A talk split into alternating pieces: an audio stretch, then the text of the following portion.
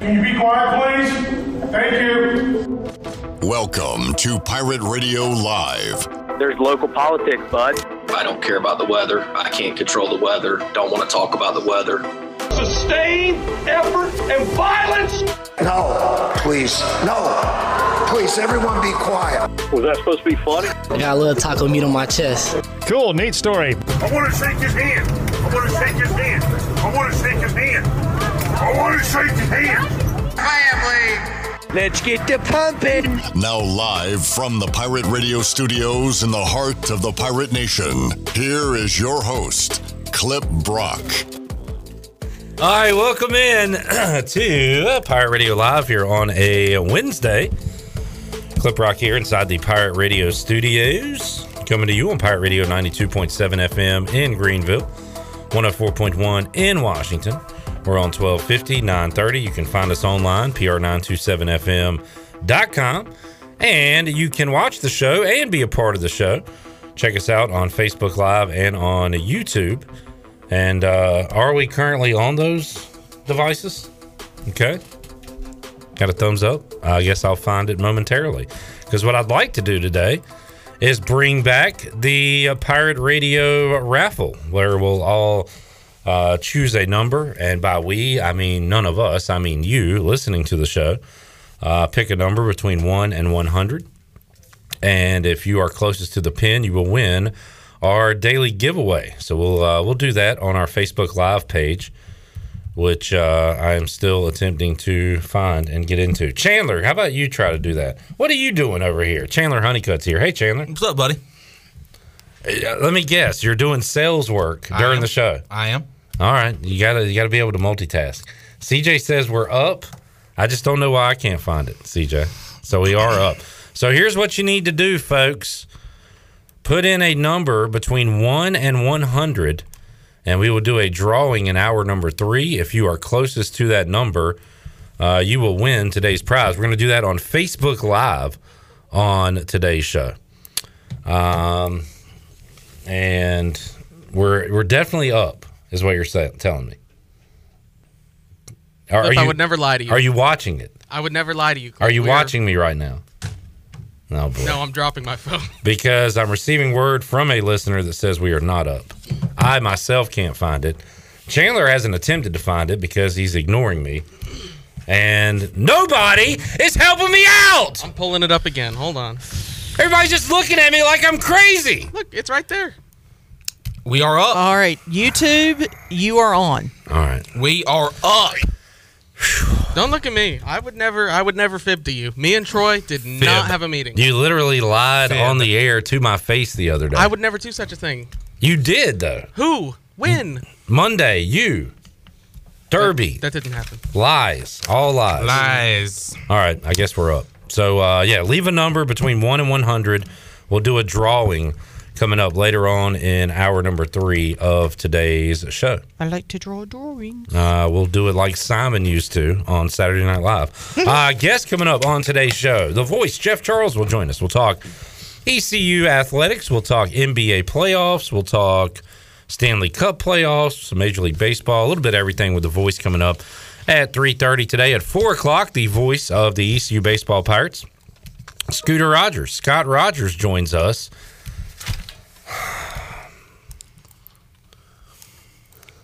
Uh oh. You got that taken care of? you did? You want me to go on your ass right now? Do the lineup.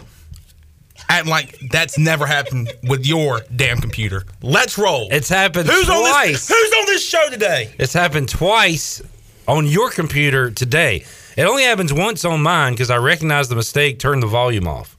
We're off to a rocky start, is all I'm saying on today's show. It's a disaster. Very tumultuous, and we were we were having a good time before the show started. we started. were, we were And like we were talking it up. We were like, hey man, you're Chandler was on buddy. one, I was on one. and uh, we're a little off right now though, so we need to get back on track. No cap. and I feel like we're doing that. And uh, everything's going to be okay. Jeff Charles joins us at around 3.30. At 4 o'clock, we'll talk to Scooter, Scott Rogers. He'll be on our program. And at 4.30, Patrick Mason from the Daily Reflector will join us to talk Pirate Baseball. He was there last night as East Carolina knocked off Duke. We'll recap that one in a moment as well. Stephen Igo joins us in the five o'clock hour. All that is ahead on today's edition of Pirate Radio Live. Once again, we're going to do a Pirate Radio raffle. So get your numbers in. Uh, we've got some numbers ro- rolling in. Trey has 71. Scott has 23. John has 77. So uh, I will be keeping up with these because nobody else here really helps me out at all. You, I, So I will do this on my own. This is Got it. ridiculous. All right. Uh, also, thanks to John Moody for multiple reasons. A, I love a live in arena video of Hurricanes playoff hockey, and John sent one of those last uh, today, and loved that. He also reminded me that we needed to update our IGO song, add a new line to the IGO intro, which I got to be honest, I've thought about it previous days. Uh, I've even thought about the line we were going to use. But when I came into Pirate Radio today, I'd forgotten to do that. Chandler, you said you probably wouldn't remember it either. So thank you, John Moody, for that. So we do have an updated line for our Stephen Igo intro song to the tune of Hi Ho from Snow White and the Seven Dwarfs. We like to call this one Hi Ho. Oh, actually, I go. But uh, anyway, there was actually a P1 listener last night at the baseball game. I guess he's a P1 listener. I met him last night, but he said, "Remember, we couldn't remember what Troy's um, what he uh, was afraid of. What he was afraid of. He said, "Hey, he said y'all couldn't remember what Troy was afraid of." He said, "He's afraid of bridges. There you he's, go. he's afraid of falling off." And not Matt, uh, Mikhail or Miles or Matt. hmm But he said he was actual bridges. Bridges. Bridges. Did you know what I was talking about there? Yeah. Okay. You just okay. Their last names are Bridges. You had a glazed look over your your face there. Yeah, I mean, it's just the, uh, the show is off to a bad start, but I do want to start the show today. That's a good reset. I do want to start the show today Started seven minutes ago.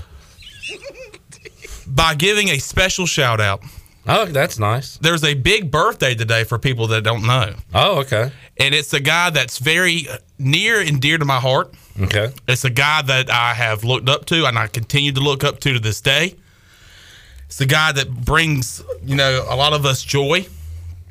Sounds like an important A person. great your life. guy. Yeah. and uh, I, and I appreciate everything, everything that he has done. Happy birthday to Cam Newton, the greatest Panther of all time. He turns 33 today. Happy, birthday, Cam, Newton. All right. Is that the most important birthday going on around these parts? It's the only birthday I know about. All right. How about Chandler with a little prepared material for today's show? That's what I'm talking about. Well done. Happy birthday, Cam Newton. turns 33 years old. For those that don't know, it is also someone else's birthday who is not important in Chandler's life, who is not near and dear to his heart, That is not. who has not brought him joy. No, that is that is not true.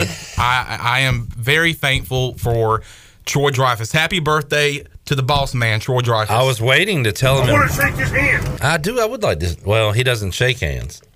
Troy, I would like to give you a handshake for your birthday. Uh, I was waiting to tell him in person, but um, you said he was here earlier. I missed him, and I haven't seen him this afternoon. So I guess I'm going to have to do the old text, which is just not not as great as the in person, eye to eye, man to man. I was able to go Happy in his birthday. office this morning and say happy birthday, bud. Bud, I did give him a bud. a bud, I felt like Mike Mullis, hey bud. and I get and I gave him a fist pump. There you go. Pump or bump? Because you just said pump. I say fist bump. I say I, bump. I, I meant bump. I I didn't. This I, is I, did, a- I did not mean to say pump. Let's uh, a little lesson Fist here pump. for Fist everybody out there. This yeah. is a fist pump, like a tiger, a Kobe, Yes. a um, tiger uppercut for Oh, you Street the- Fighter I fans. love the uppercut. I Uh, love the. Uppercut. That is a fist pump. This is a fist bump. There you go. Knuckles. I gave him one of those this morning. Did y'all explode the fingers? No, but we need to start doing that. That Okay. sounds uh, like It's fun, right? yeah, it's very fun. Exploding Little fingers. jazz hands, fist pump jazz hands. Happy birthday, Troy D. Is Cam Newton's birthday as well. Yeah, Uh, is Cam Newton employed? Not currently. All right. Will he be employed in September? In September, I no, I don't think he'll be on a football team to start the season. by which organization CFL could call? Huh? I said by which organization the CFL could call him. Huh? Can you not hear him through your headphones? No, I just I I don't know what he's saying. Chandler. You know what do you mean you CFL. don't know what he's saying? I don't know. this guy, I mean, look. I, first of all, I mean, I can't even look at this guy the same anymore. Guy? Competition's Because, looking uh, real slim for trivia. It's hard to look at a guy that just constantly. Yeah, what did you do for Troy's birthday? It's Oh, two yeah. little butt I- cheeks. Wear assless chaps to work? I called. Wait, I called him at midnight. got I, I got that backwards. You got him a pair of assless chaps to make the kissing easier. Sorry, I screwed that up. Shirley liked it anyway. It would have been better if I'd have got it right the first time. Oh, only because I there is another personal joke with assless chaps that that's why it has. I'll have we to talk about uh, that? No, all fair, all fair, all fair. I'll I mean, I don't have any personal stories about A chaps. I've never even seen Unfortunately. I do. I've never seen them live and in the wild. I don't believe. Unfortunately, I have. Chandler, yourself? No. All right. And it, trust me when I say it was not by choice. Yeah, it was forced on you. Yeah. Um, all right. That's terrible. Great segue into Pirate Baseball What? as they forced themselves to a victory last night, five to four over Duke. The dominance over the Duke Blue Devils continues. Stephen Igo had a tweet. I knew and have talked about the Pirates seem to always have Duke's number when they meet in the regular season. Uh, it is the seventh consecutive victory over the Blue Devils. How about? uh, Did you see the stat? Mm-mm. The last 23 meetings Stats to consider. between these teams, what is the record, Chandler? Last 23. Last 23. Important number. I'm going to say ECU 15 to Duke 7. I'm gonna say ECU 18. That's not even 23. 15 7? Yeah. That's 22. Yeah, 15 to 8. What did you say? 18 wins for the 18 Pirates? for- yeah. So 18 and 5? Correct. Shirley, you got a guess? How many times has ECU beaten Duke the last 23 meetings? I would say twenty to three. Shirley is the closest. How about we go 22 and 1? Wow. Ooh. Jeez. 22 and 1. Holy cow. I like You those talk odds. about dominance. You talk about dominance. uno. That was pretty good. Complete dominance. Those uno. Veinte. Ben- The Dodgers. um, you look up dominance in the dictionary, I did earlier today. and there is the picture of that stat to consider. Yeah, uh, Pirates all over the Devils in the series, and usually they have been runaway games too. A lot of errors by Duke. Uh, this time it was tight, and some of that was due to Pirate errors. Pirates had three errors last night, uh, but they win it five to four. Hop on the tilt a whirl, folks. Bryson Worrell with a dinger, and this one, this was not a no doubt Bryson Worrell majestic shot. This was a Line drive, a line drive to shortstop that just kept going straight and out of the park. It was a absolute frozen rope Yeah. that got out of here in a hurry.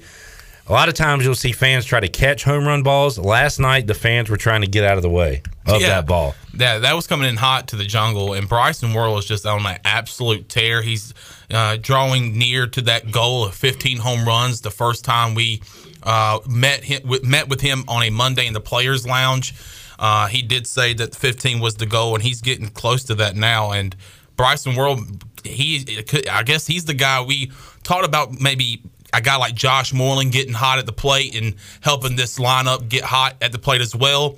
Uh, it's really Bryson Worrell, but now Josh Moreland, a guy last night with two doubles. Yeah. Um, so uh, Pirates are doing a great job at the plate right now, um, and uh, it's great to see because uh, just the whole lineup is full of guys that can hit the baseball pretty good. Bryson Worrell right now, your team leader in home runs. He is second, third on the team, make it third, uh, with 33 RBIs behind Jacob Jenkins Cowart and AMAC.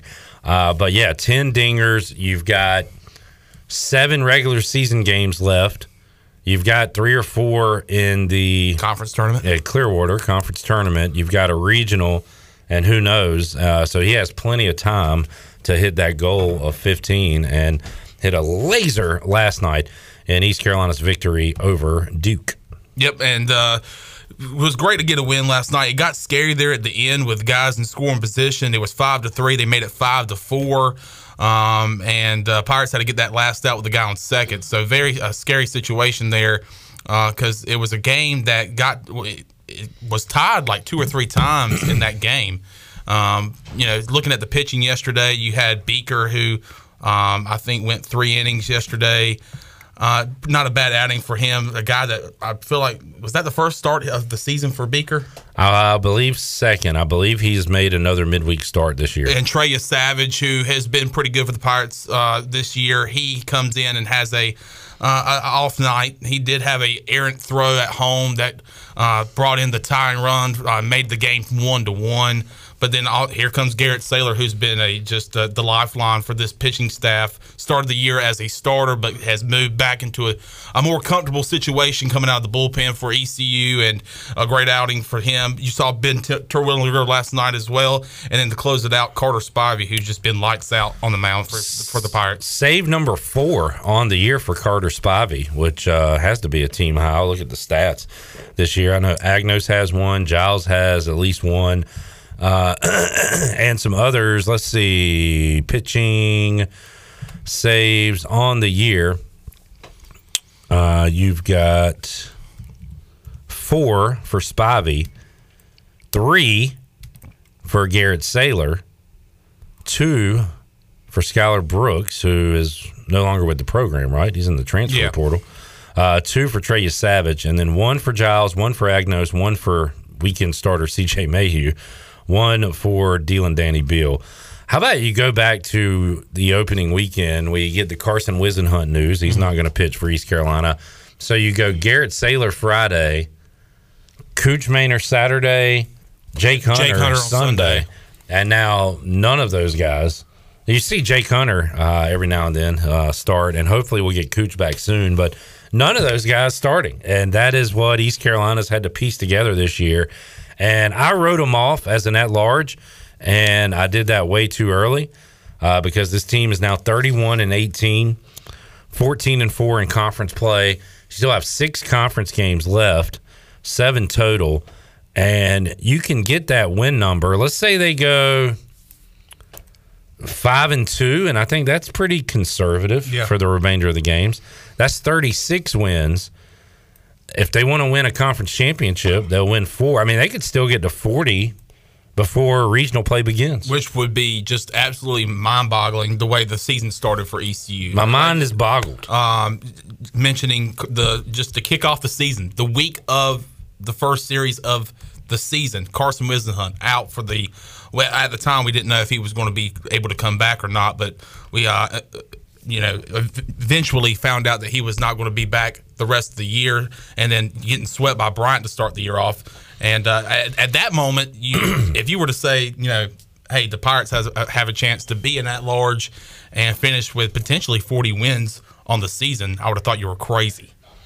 Well, I would have thought you were insane. not only am I crazy, but I'm also insane. And uh, right now, I'm saying that East Carolina is in a great spot. That RPI in the 30s, low to mid 30s, which has improved 30 spots uh, in the last few weeks. So, uh, incredible job by those guys.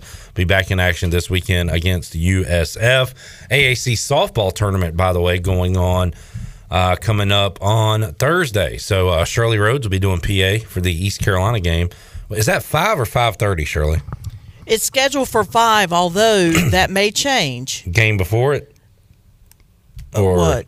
Okay, is there a game? Why would yeah, it there's a well, uh, because there's predicted uh, bad weather moving into possibly moving into the area. Keep So an eye on that. Just keep an eye on that. But it is scheduled to start at five o'clock. free event if you want to go see the AAC softball tournament going on in Greenville, North Carolina.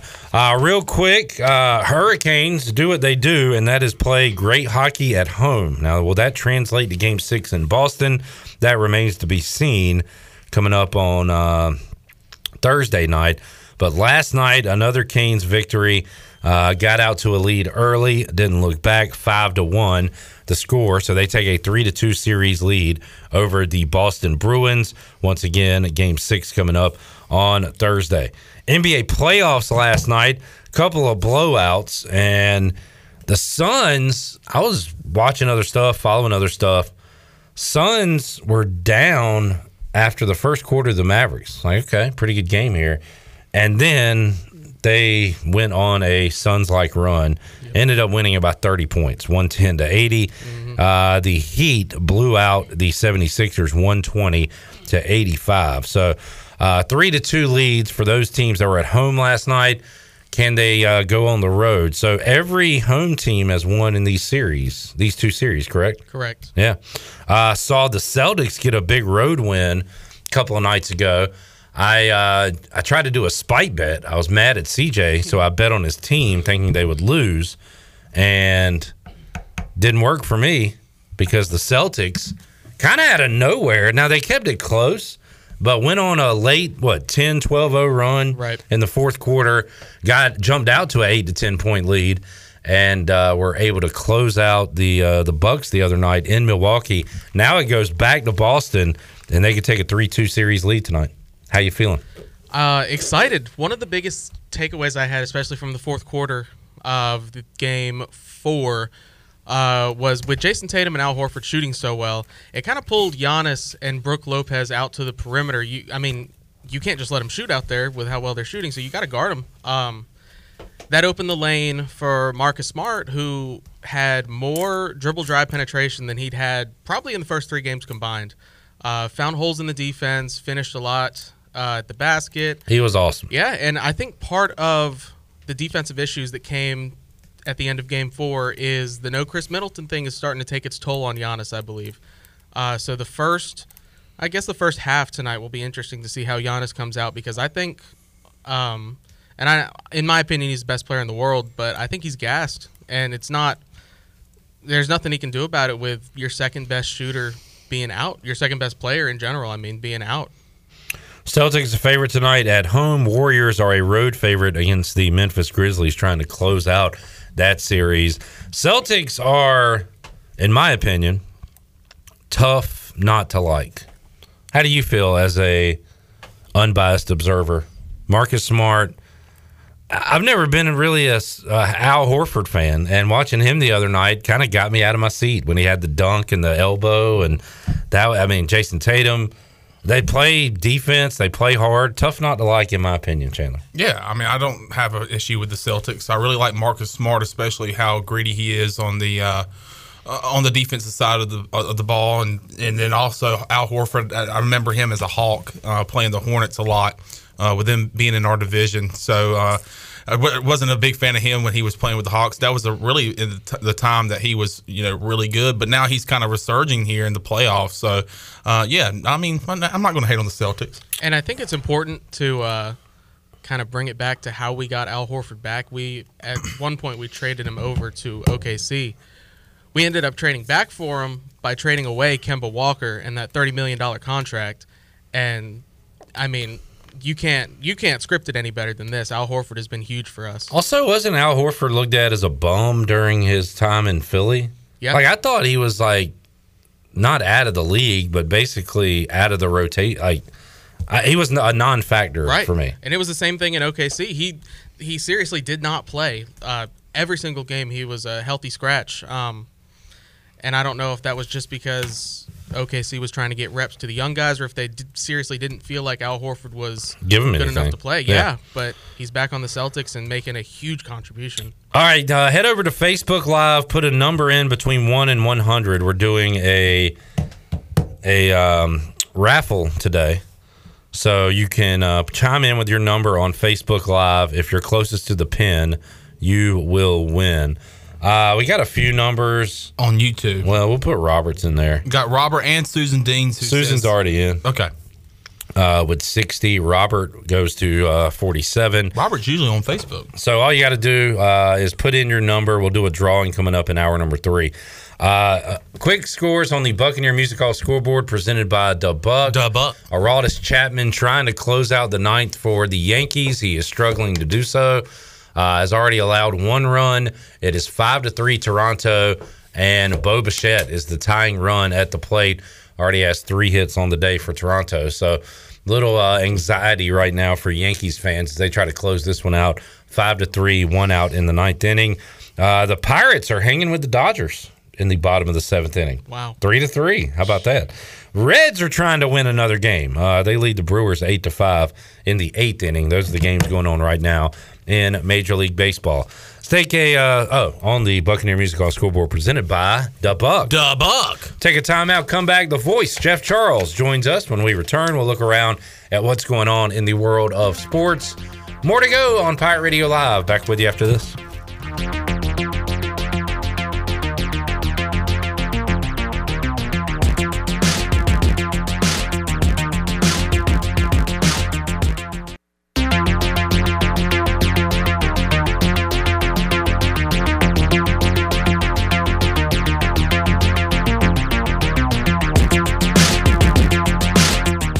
Listening to Hour One of Pirate Radio Live. Do you need custom t shirts, apparel, or promotional items for your business, organization, or event? Keep it local. Print it local with University Sportswear. Contact them today at universitysportswearenc.com. Now, back to the show. Welcome back. Uh, the best place in Greenville to unwind after work and have fun is AJ McMurphy's. AJ's has daily food and drink specials and an awesome patio, perfect for some outdoor dining. There's something for everyone every weeknight, including sports trivia with our very own Clip Rock on Wednesday nights.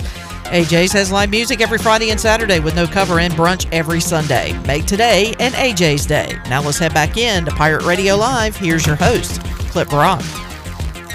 Other bars have sports trivia and don't give away real prizes. Other guys ask sports trivia questions and don't know the answers. Brought to you by AJ McMurphy Sports Trivia. Wednesday nights. Let me approve this message. 8 o'clock. A. J. McMurphy's. That's what you were doing in there. Yeah. It's going to get us killed throwing up gang signs. Um, they're throwing gang signs in there. yeah, let's not do that, Chandler. A.J. McMurphy. Pirates lead the Dodgers four to three in the seventh on the Buccaneer Music Hall scoreboard presented by Dub Buck. The Buck. Uh, Oh, I had some uh, Harold Varner news too. Hold on one second. Let me pull it up real quick. Harold has been off for a while. Yes, he has. competing in a lot of tournaments back to back to back to back to back. But he, he, oh, go ahead. he will be in action coming up next week in the PGA Championship, and uh, I'm pumped to see him play again. Yeah, he is going to be joining the 2022 Travelers Championship field. So, uh, Okay. and that is scheduled um, to. Wait a minute. Where are the dates here? Oh, crap. Shirley Rhodes, best in the biz. Let's get down to Shirley. Shirley, what you got? Yeah, Shirley. Uh, hold Shirley, on. what you got? Hold on, hold. Um, where are the dang dates? I'm gonna They wait. didn't- God. I'm gonna wait. Here it till you is. find It's at the June end of the. 20th to 26th. Thank you. Thank you, Rude. CJ. CJ, great job. Thank How you. the hell Thank did you know that? Did you just look at my phone, or did you just? No, I looked it up myself. I'm just a faster typer than you, I guess. No, it's called. This stupid article had like 17 million pop-ups. I was trying to navigate through, and you know how they have that little thing that says "read more," and you click on that. So anyway, we uh, at the very end of the article, Shirley, Shirley. y'all I kiss looked my over tail. your shoulder. Y'all kiss my tail. Do you That's need some? I'm. Do you need some asshole chaps?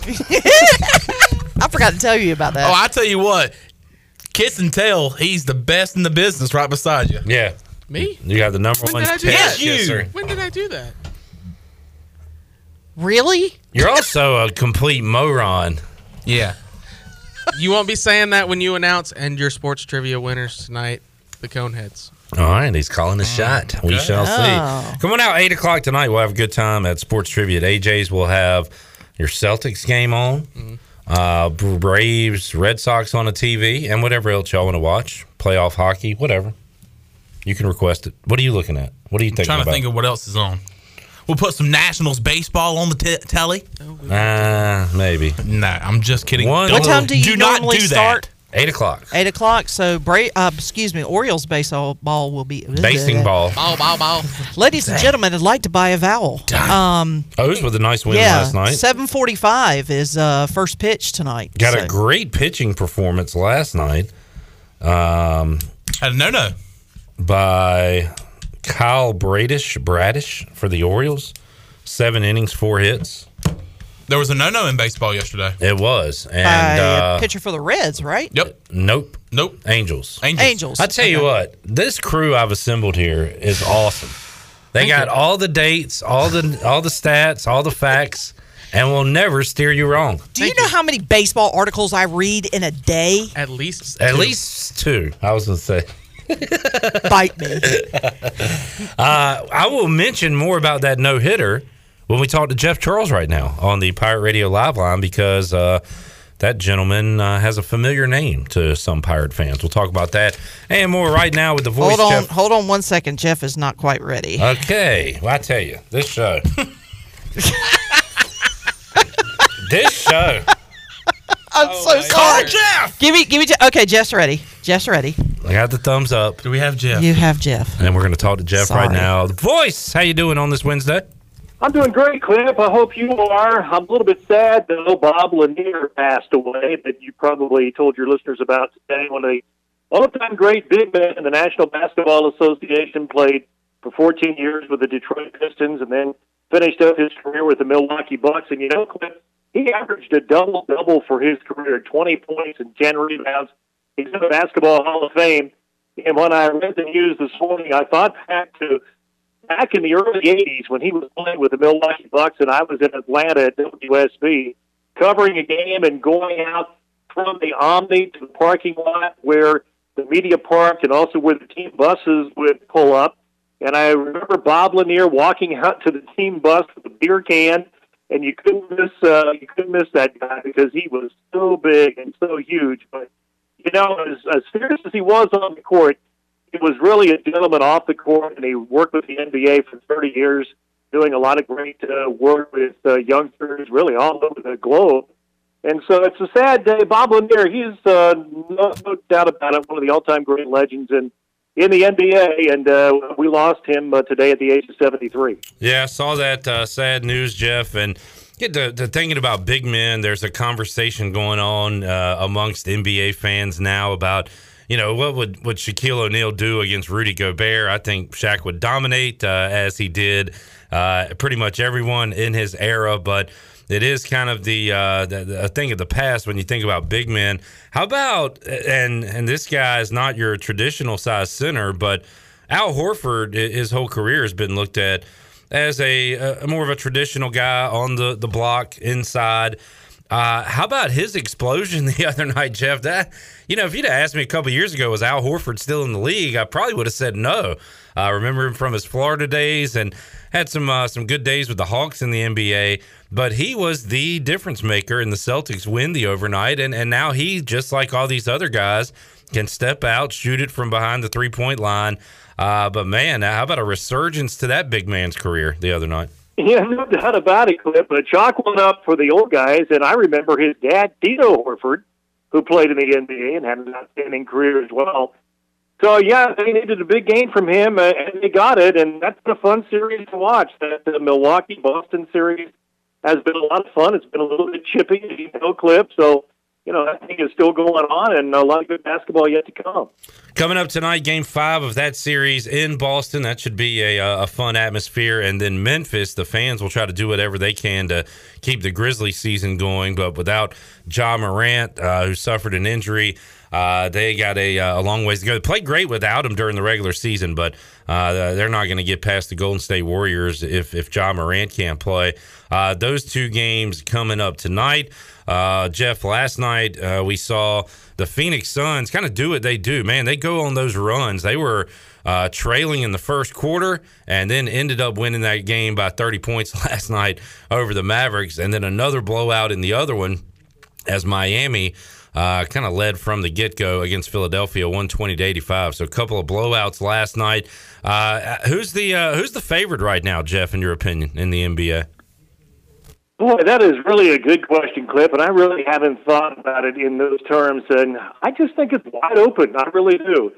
I still like Golden State an awful lot now that they've got everybody healthy. We talked about them last week. I think they're a real shot to win it. I really do. But this might be the year that somebody else, you know, comes out of uh, nowhere, so to speak, more of a dark horse and gets gets to the finals. But these teams are all fairly evenly matched. Now, I say that, and those games last night were were blowouts, but that happens in the NBA from time to time. There are just uh, a lot of teams that you know it's just hard to separate them. I mean, how how much better is Miami than Philadelphia or you know Golden State with Phoenix? I mean, I don't know. I just think it's a little bit of a toss up this year. I don't think there's any dominant team, any favorite team that you would say, yeah, they should win it. So uh, it should make the games uh, as we move on into the playoffs uh, that much more exciting because you don't know who's going to win. So, you know, I think we've just got a lot of good basketball yet to come. But if I had to go out on a limb, Clip, I would, I would, I would probably pick Golden State now that Klay Thompson's back, even though he struggled the other night, and Steph Curry and Draymond Green, and you know this Poole kid, uh, the kid from Michigan boy, he's really come on. He gives him another big piece in that lineup. He does a good job, and you know the big guys just do what they have to do at Golden State. They don't really have a standout big guy, but you don't need that anymore in basketball, uh, either at the NBA level, clip, or in uh, college basketball. Just like what we talked about when we started uh, the interview here today, there was another era. You know, years ago when it was all about the big guys and it was all about playing inside out and now it's all about playing outside in. Yeah. So you don't have the dominant guys anymore like we used to have. And and there was a good comment I read earlier this morning about you know back in the day, those guys didn't trade teams very much. So you knew that when Philadelphia was going to play Boston, it was going to be Wilt Chamberlain against Bill Russell, or you had Kareem Abdul-Jabbar playing against the the great big men of his era like Willis Reed and Bob Lanier and those guys, and they all played with the same teams pretty much uh, their entire career. So, you know, the game's changed a lot. It's a lot faster. It's a lot uh, more athletic now. The smaller guys have a chance to be the superstars. Where back in the day, the big guys were the superstars. Jeff Charles joining us. Jeff, uh, watched some hockey last night. Carolina Hurricanes winning on home ice as they've done throughout this series, knocking off the Bruins uh, last night in Game Five of that series, five to one. And uh, we had uh, Brooks Hill on, who knows uh, a lot about hockey yesterday, and, and he brought up a good point. A lot of 2 2, 3 2 series in the, the Stanley Cup playoffs. The only series that's over is Colorado, who swept Nashville. So there's been some good series as far as uh, how they line up overall, but the games themselves, there's been a lot of blowouts, and that's kind of been the case in the Carolina Boston series. There has not been, you know, five minutes left in the third period, could go either way. It was kind of decided by that point in all these games so far. So, kind of an interesting nugget there. We'll see if that changes as we get closer to the end of these first round series, but another uh, pretty dominant performance last night by the Canes, and that's been the story, Jeff. Whoever's been on home ice uh, has dominated the game so far.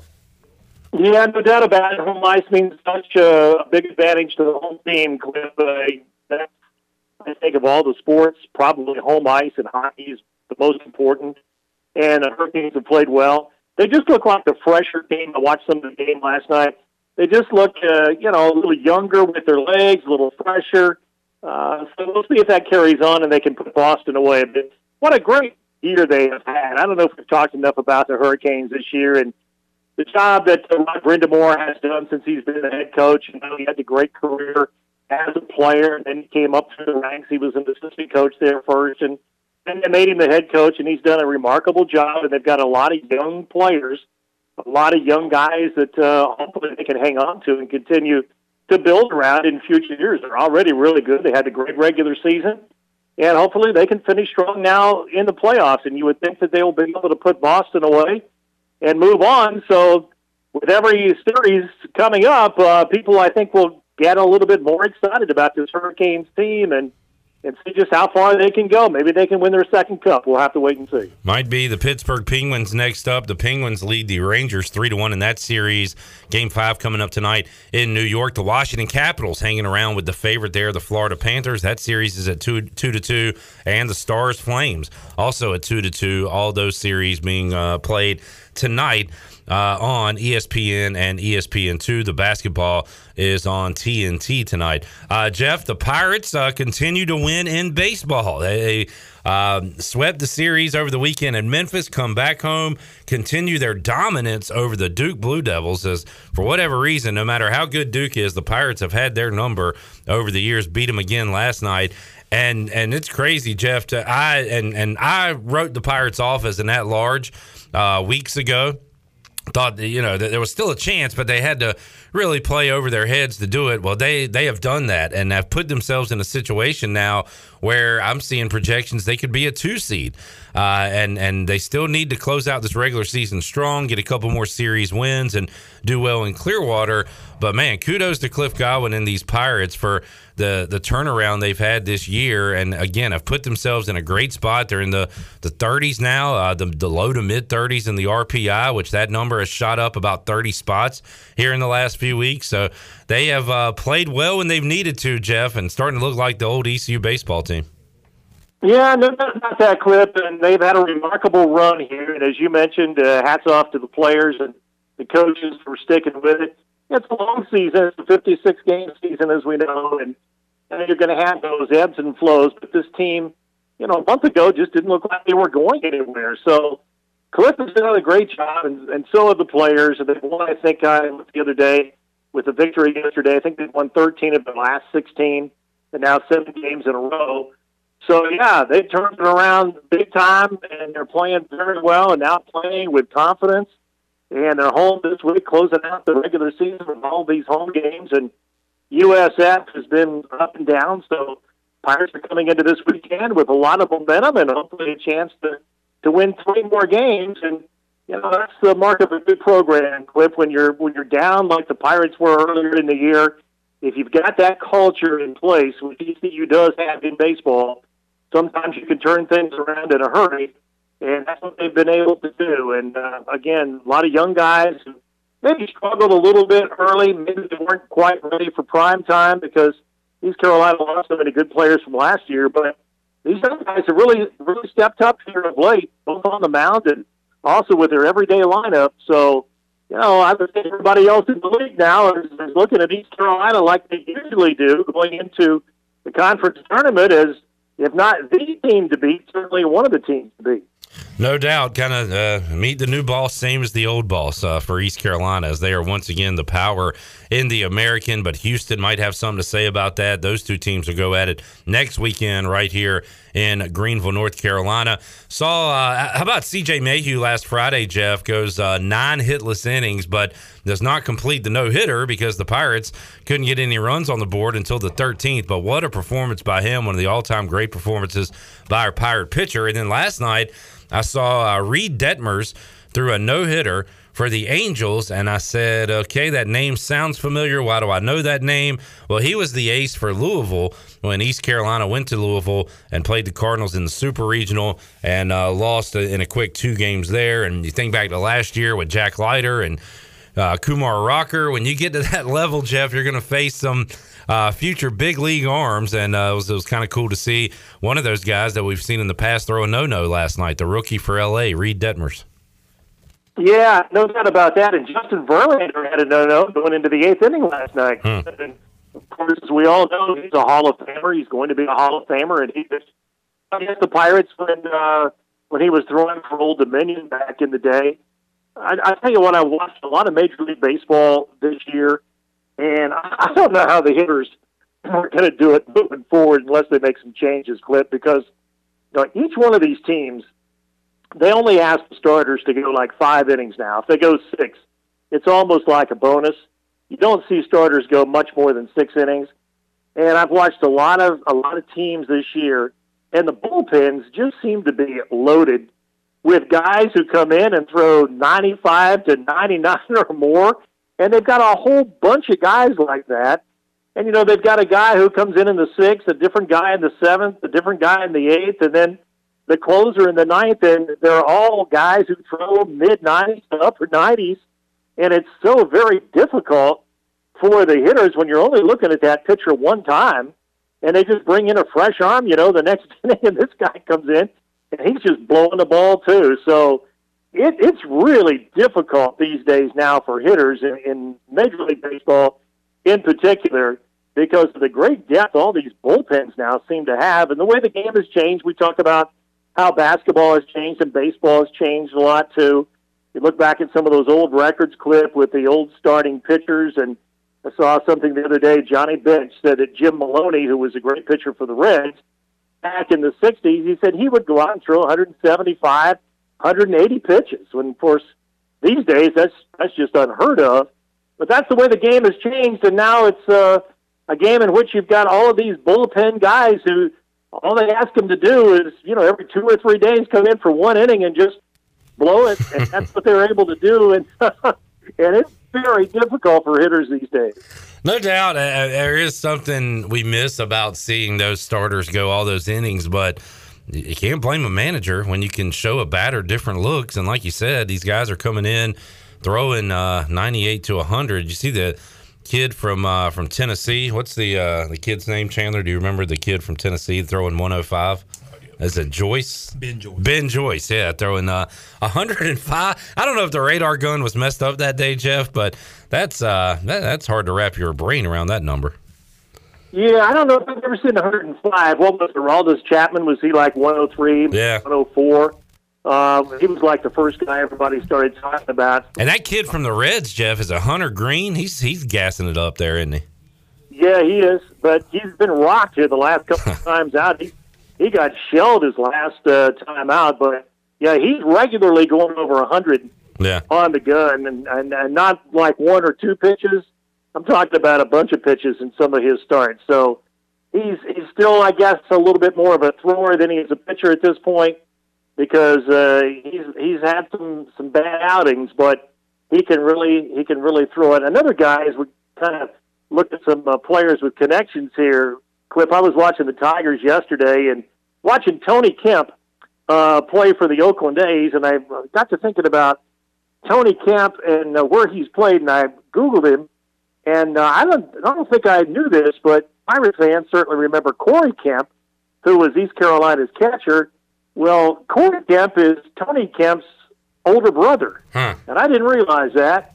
And uh, Corey, of course, had a great career at ECU, played a little bit in the minor leagues, and then uh, Tony is six years younger, and Tony Kemp uh, also Tony went to Vanderbilt. We talk about the Vanderbilt connection, and he went there. He's 30 years old now, and he's been with two or three different teams, but he's a big piece of the, the Oakland A's. Really good player, and uh, he is uh, Corey Kemp's younger brother that played at uh, ECU. Yeah, great catcher uh, back in the day for the Pirates, and uh, yeah, like that uh, that Kemp name. Jeff Charles joining us here on the Pirate Radio live line. Voice always great to, to catch up with you, and there's always something going on in the world of sports. Uh, had the Kentucky Derby last week. You got uh, the Preakness coming up next weekend. Harold Varner III has been off for a few weeks. He'll be participating in the PGA Championship, so maybe we'll throw a little uh, horse racing and golf into the chat uh, next Wednesday with you.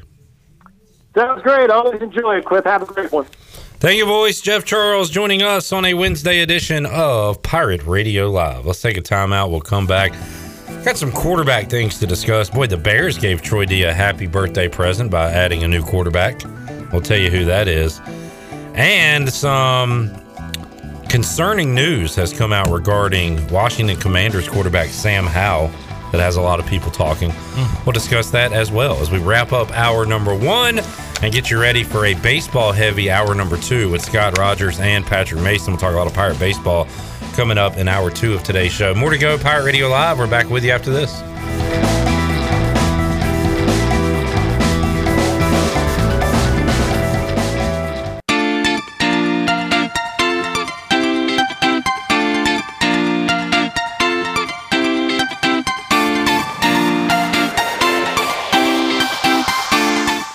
Listening to Hour One of Pirate Radio Live. Do you need custom t shirts, apparel, or promotional items for your business, organization, or event? Keep it local. Print it local with University Sportswear. Contact them today at universitysportswearenc.com. Now, back to the show.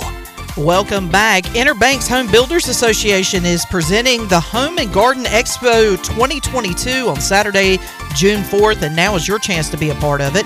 You can have a booth or be a sponsor of this new and improved exciting event. to be held Saturday, June 4th at Minges Coliseum. Indoor and outdoor exhibit space will be available to accommodate everyone. For more information or if you want to sign up, please uh, visit Inner Banks Home Builders Association's website at ibxhba.org. Now let's head back in to Pirate Radio Live. Here is your host, Clip Rock. Back with you, Pirate Radio Live, wrapping up hour number one of today's show. Coming up in the four o'clock hour, we'll talk to Scott Rogers, Scooter, who, if he ain't early or late, and he is early as always. Nice to see you, Scooter. Good to see you, Clip. Talk a little uh, football before we get into the ECU baseball.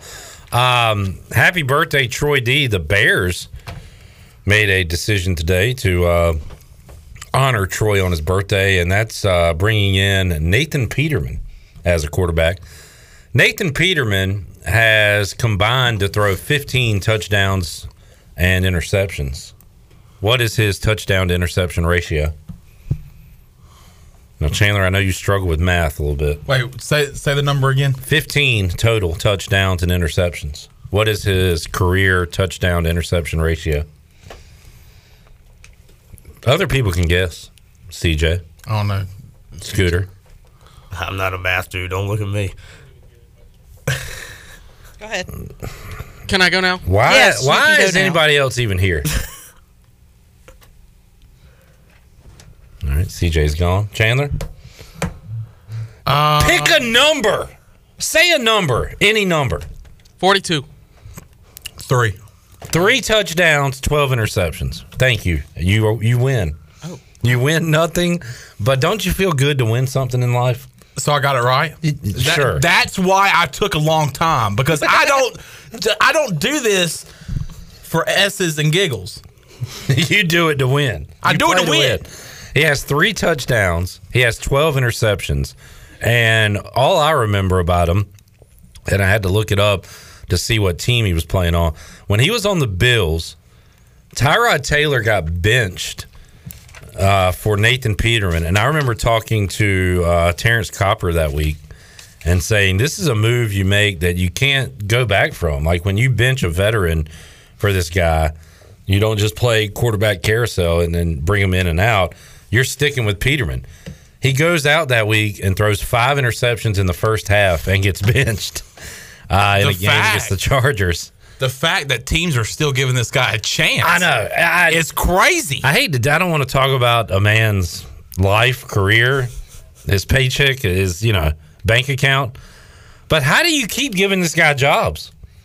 Three touchdowns to twelve interceptions has just sucked everywhere. Like the front office is like, we need a quarterback. I guess We it tells you- now, who are we going to get? Ooh, Nathan Peterman. Let's give him a call. Five interceptions and a half. And that's the guy the Bears, which is kind of par for the course for the Bears, who have not had a good quarterback in ever, really. Happy birthday, Troy D. The That's right. Bears uh, with a little tribute there. Uh, last week at Sports Trivia, we did the all time passing leaders for NFC teams. Did you guys get the Bears correct? Did you know that one? I can't remember if we had that one or not. Who did you say, uh, CJ? I can't remember. I honestly can't remember who we said, but the answer was Jay Cutler. It right? was Jay yeah, Cutler. I don't. I don't think we said. Which that. he wasn't there very long. Kind of tells you the struggles they've had at the quarterback position. Uh, other news some jerk Panthers fan sent me this, said, This is your quarterback. Sam Howell is under the uh, under fire right now. Who is that Carolina Panther fan? Uh, Chris Fall. Oh. He's more of a hockey guy, but um, he says this is your quarterback. Sam Howell only eats chicken. He has never tried a burger or a steak and does not eat seafood. What? It's a tad concerning. Okay, I don't eat seafood. Okay. But for someone, and he's what, 22, 22 years old and has never had a burger? That is strange. He's never had a steak? Yeah. That's so weird. Like what? Yeah. What was his upbringing like to never have a burger? I would be so bored just eating I'm chicken all the bored. time. Maybe because I haven't had a burger in my life. Right. How can you have a guy behind center that's never had a steak, never had a burger? So you're going to do this too? Do you want to talk about your quarterbacks? First of all, Who eats a steak that eats burgers? yeah, you had Cam Newton. He probably eats like satin. He's a vegan now. Satin pillowcases for dinner. He's actually a vegan now. So respect that, please. What does a vegan mean? Is that a vegetarian? Yeah, basically. What's the difference? I have no idea. Vegan is more all things are kind of. Help me out, guys. What? They're- no, don't help them out. I want to hear what you have to say. Uh, vegan, they they eat. They they don't eat meat. They, vegans are actually people that. No, they're not. no, no, Vegans no. are people too. No, no, vegans are people. Cam Newton's a vegan. Vegans like they go out and they protest against. I'm pretty sure these are the people that don't like the murdering of uh, of animals to make food. By you, by you telling me that this Cam it? Newton is a vegan, you are not selling me on this. What's this? I, it- well, it- it's a fact. I mean, Cam Newton is a vegan. All right. Uh, Steve Hill says no dairy. So do vegetarians drink milk and do that stuff? I guess. Uh, no dairy for Cam, including the uh, the meat. I could never do that. So. Yeah. But uh, yeah, so So But, I there's mean, that- your that is there's str- your quarterback, and your other quarterback is Sam Darnold. I, that's who I thought you were going to talk about. Okay. he is our starting quarterback right now. Yeah. quarterback and he's not an be- absolute bum ass bum. Oh, Okay, all right. Am I supposed to act shocked to that? You're you said to me your quarterback doesn't eat a burger and a steak. First of all, he's not our starter. I don't look. I don't care. He can suck off he, all he wants to. okay. All anyway, right. uh, but the man eats steak and has had a burger in his life, so he's a man. my quarterback might not be able He's to a pick it up. man He's a man. because he eats a steak. Yes. Yeah. All right. Would you rather have a crappy quarterback that eats steak or a decent quarterback that doesn't? I mean, you don't know what the hell Sam Darnold or Sam Darnold, Sam Howell is. You know, the beautiful thing is you don't either. Yeah. That's yeah. What What are you doing over there? Who him? Yeah. Yeah. What, what is What are you doing? He's the instigator. yeah. Chandler and I have enough arguments on our own. We don't need somebody to instigate. Yeah, we don't. Scooter, how do you feel about all this? How are you doing, Scooter? Great. Scooter, uh, Scooter's here. What if we went like 30 minutes and then I looked over and I was like, crap, Scooter's. Hey, Scooter. Oh my God. Sometimes I get the red in the eyes and just keep going and don't know when to stop. Uh, all right, let's take a break. Sam Howell has weird eating conditions. Weirdo. He's a weirdo. Weirdo. Hey, respect it. You're supposed to respect it, right? Y- You, know what? Yeah. Y- yeah. You are. But see, like that, that that's just weird. Like he doesn't. Chandler, can I say that you're pretty hip but critical? Gotcha that one. This guy. Yep. that, This guy. That was a good one. That was a good one. Right there. Thank you, Mark. All right, let's take a break. We'll come back, talk some Pirate baseball. Scott Rogers joins us when we return. Pirate Radio Live after this.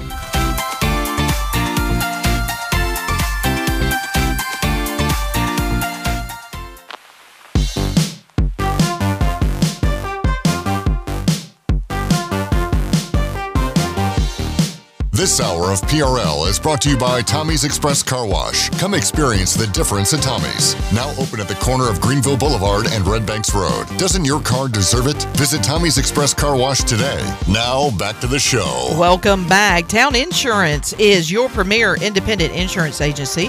From maximizing opportunities to minimizing risk, Town's insurance advisors offer expert professional advice to clients of all sizes. For personal or business insurance questions, call 756 8300 today. Now let's head back into PRL. Here is Clip Barat. Back with you, Pirate Radio Live, hour two on this Wednesday. We'll talk some baseball, MLB, and ECU with Patrick Mason from the Daily Reflector later on this hour. Uh, we're going to make you a winner in the five o'clock hour. So if you hadn't got in yet, head over to Facebook Live or Facebook Live video feed.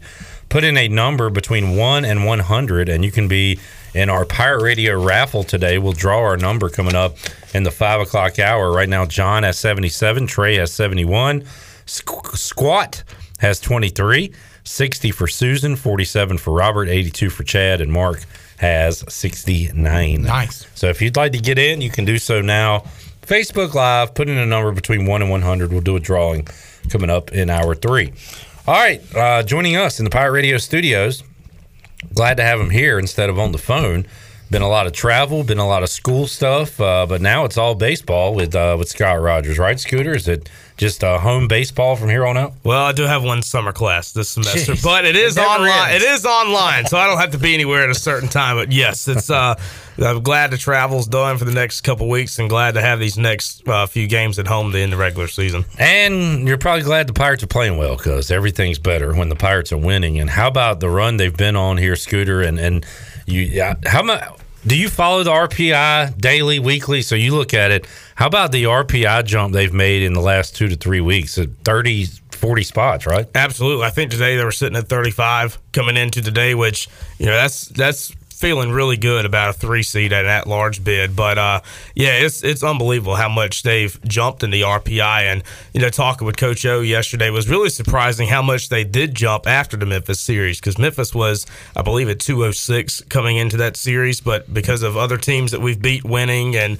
um, everything falling down the ladder, sort of say, I mean that's what's helped. But I mean, right now the Pirates obviously will take it, being at 35, and if you come off and win these next few games heading into Clearwater even if you don't win the conference tournament, you go down there and win a few games. That RPI is looking really good, and you're really feeling good about that large bid. Bryson Worrell said it's the most road games he can recall. And, you know, you play a couple at Chapel Hill, you play three at Charleston in the non conference, plus all the road uh, middle of the week games they have played, and then you throw in conference play. Uh, that helps you. And then, like you said, the strength of schedule, East Carolina, what, uh, top 20, 25 toughest schedule in America this year. And that is paying dividends here late in the year with the way those teams are playing. Absolutely. You look at the Carolina win earlier in the year with them sweeping state this past weekend. That helped a lot. UNCW beating NC State last night helped. And then another team that's playing really good right now is College of Charleston. Obviously, we lost two or three in that series, but that's a team I think that's in the top 50 right now in the RPI now. But all those things happening and then combine that with the Pirates winning right now, and it's a very good recipe for success in the RPI. Uh, Jeff Charles says it, and it's a old common phrase. You you can watch uh, a baseball game every day, and you'll see something different happen in, in, each of those games. And I feel like we've had some odd ones this year, Scooter, that we've talked about.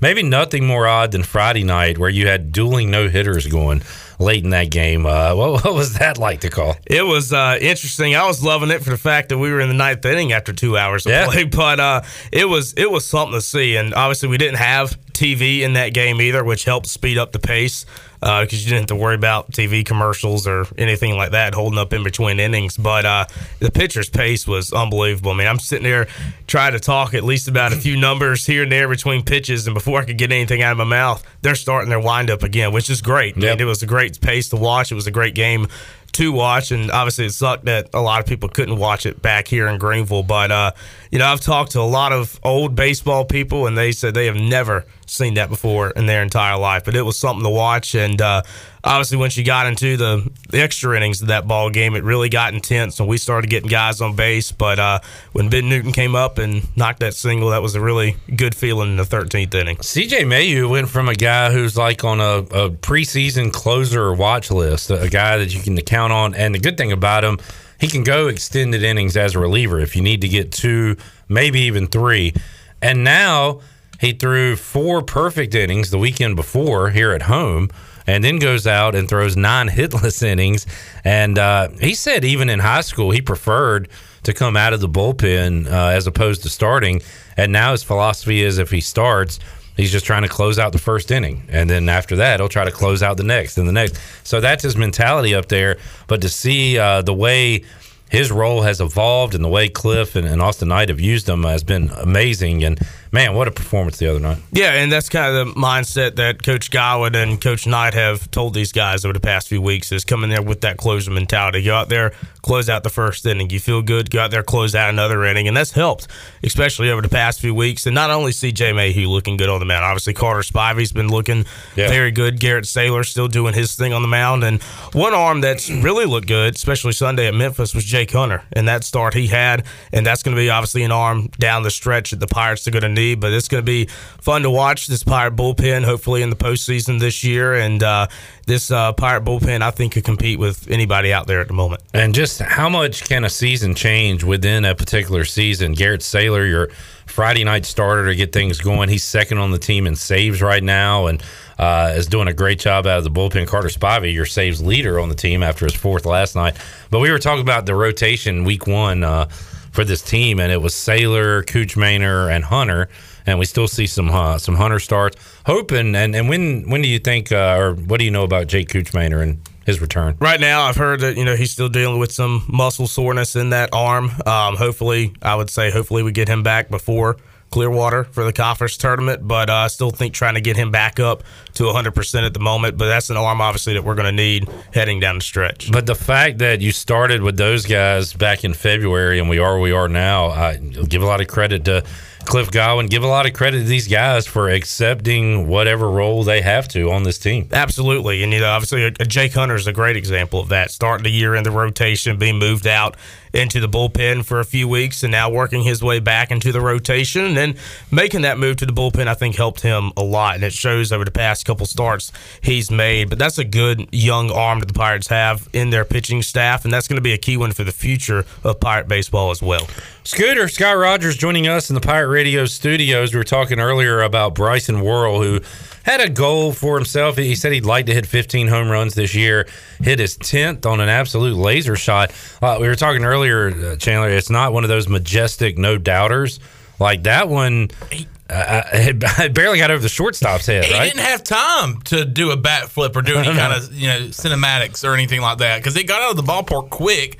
And like he said, it, it, it, seemed like it went right over the shortstop's head and just kept on going. But yeah, it got out of the ballpark quick, and, and Bryson Worrell is just on an absolute tear right now. Absolutely, and that's obviously a bat that always heats up at the end of the year. That's going to be a key one for the Pirates going down the stretch. But it's been fun to watch him hit, especially in conference play, because really when conference play started is when it seemed like something clicked with him, and he really started hitting the ball very good. I think he's still leading the team right now in average for conference play and uh, heading towards the top of the Pirates overall this season in terms of average. But uh, he's literally looked good at the plate, the especially over the past few weeks. And you talk about home runs last night. Still can't believe Jacob Jenkins Cowart got that ball oh, yeah. out here. That one was crazy. We uh, obviously we were very confused. Me and Coach O were because we couldn't tell what happened. We we had the monitor up in our booth, and once we saw the replay of it, we were like, "Dang, he had that in his glove." And it looked like when he was starting to bring it back over the fence is when it fell I was out. I was in left field last night and watched is it Schreck? Mm-hmm. Uh, just absolutely. I mean, ran into that wall as hard as he could. Right. I mean, I, I, and he actually bent the wall a little bit in the padding. Uh, and I watched it. The ball, like you said, was in the glove, and the impact of him against the wall just dislodged that ball.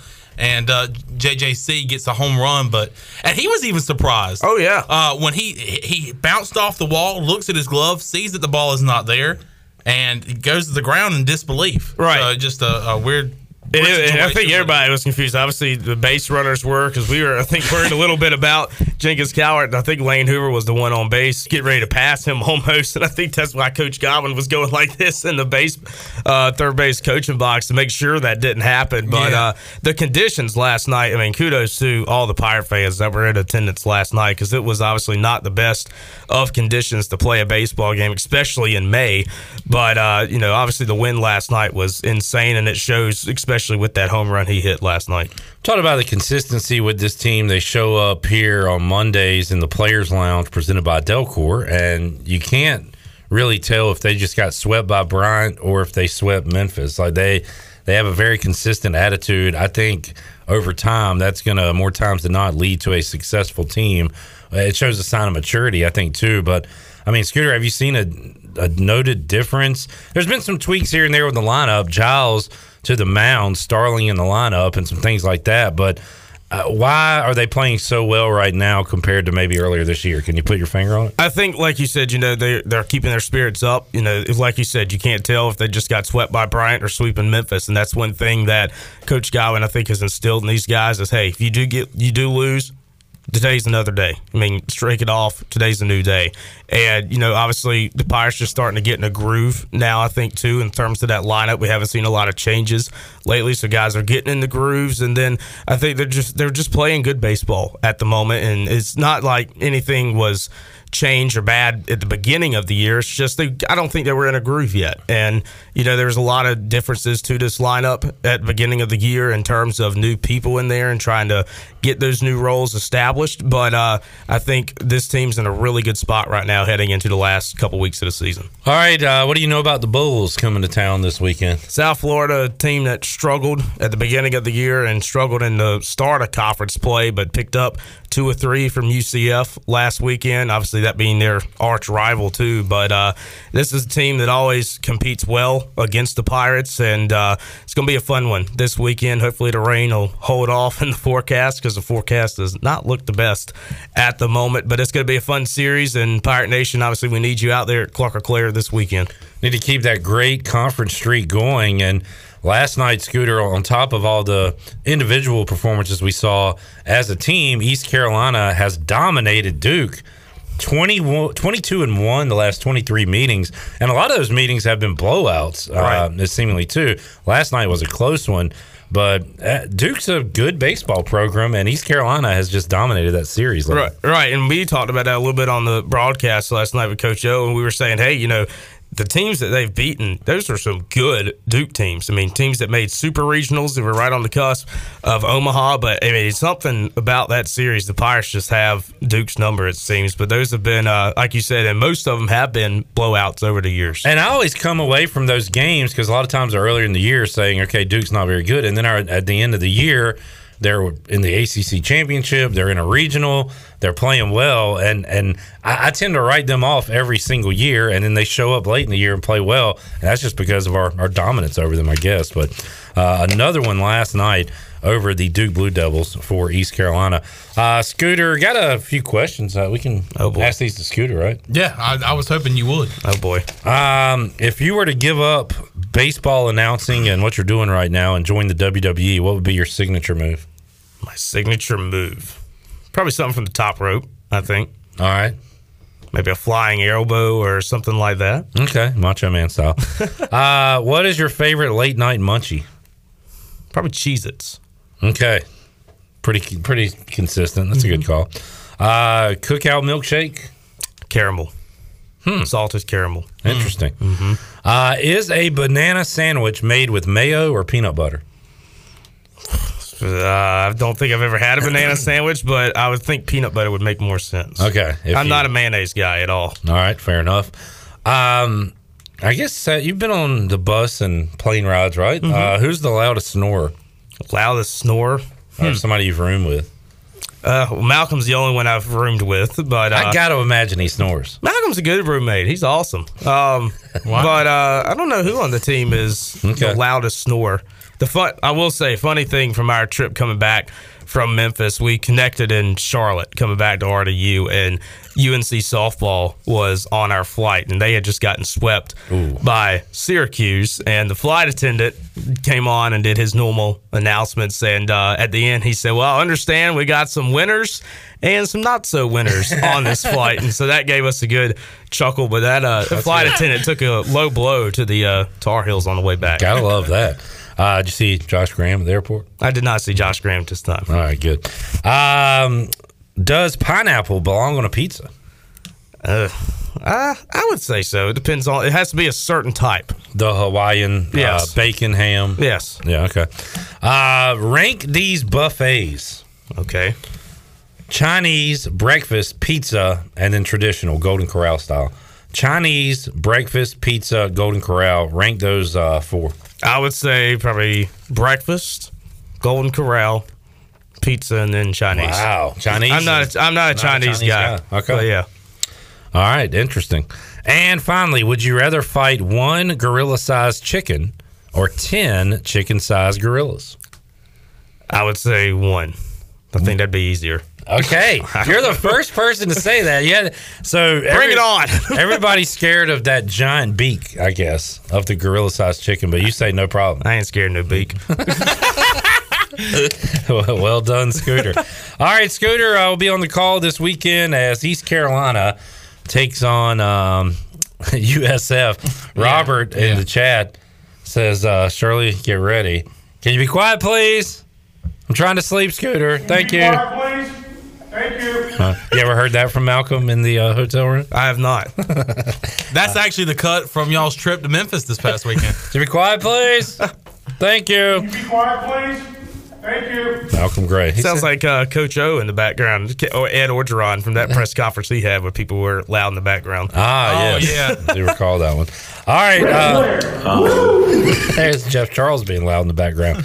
Scooter, thanks for joining us. Absolutely. And uh, have a great call this weekend, and uh, we'll talk to you next week. All righty. Thank you, Clip. Scott Rogers joining us inside the Pirate Radio studios. We'll continue the baseball chat when we return with Patrick Mason. We'll look around Major League Baseball. Also, uh, talk Pirate Baseball and more with Patrick when we return. Hour two, Pirate Radio Live. Back with you after this.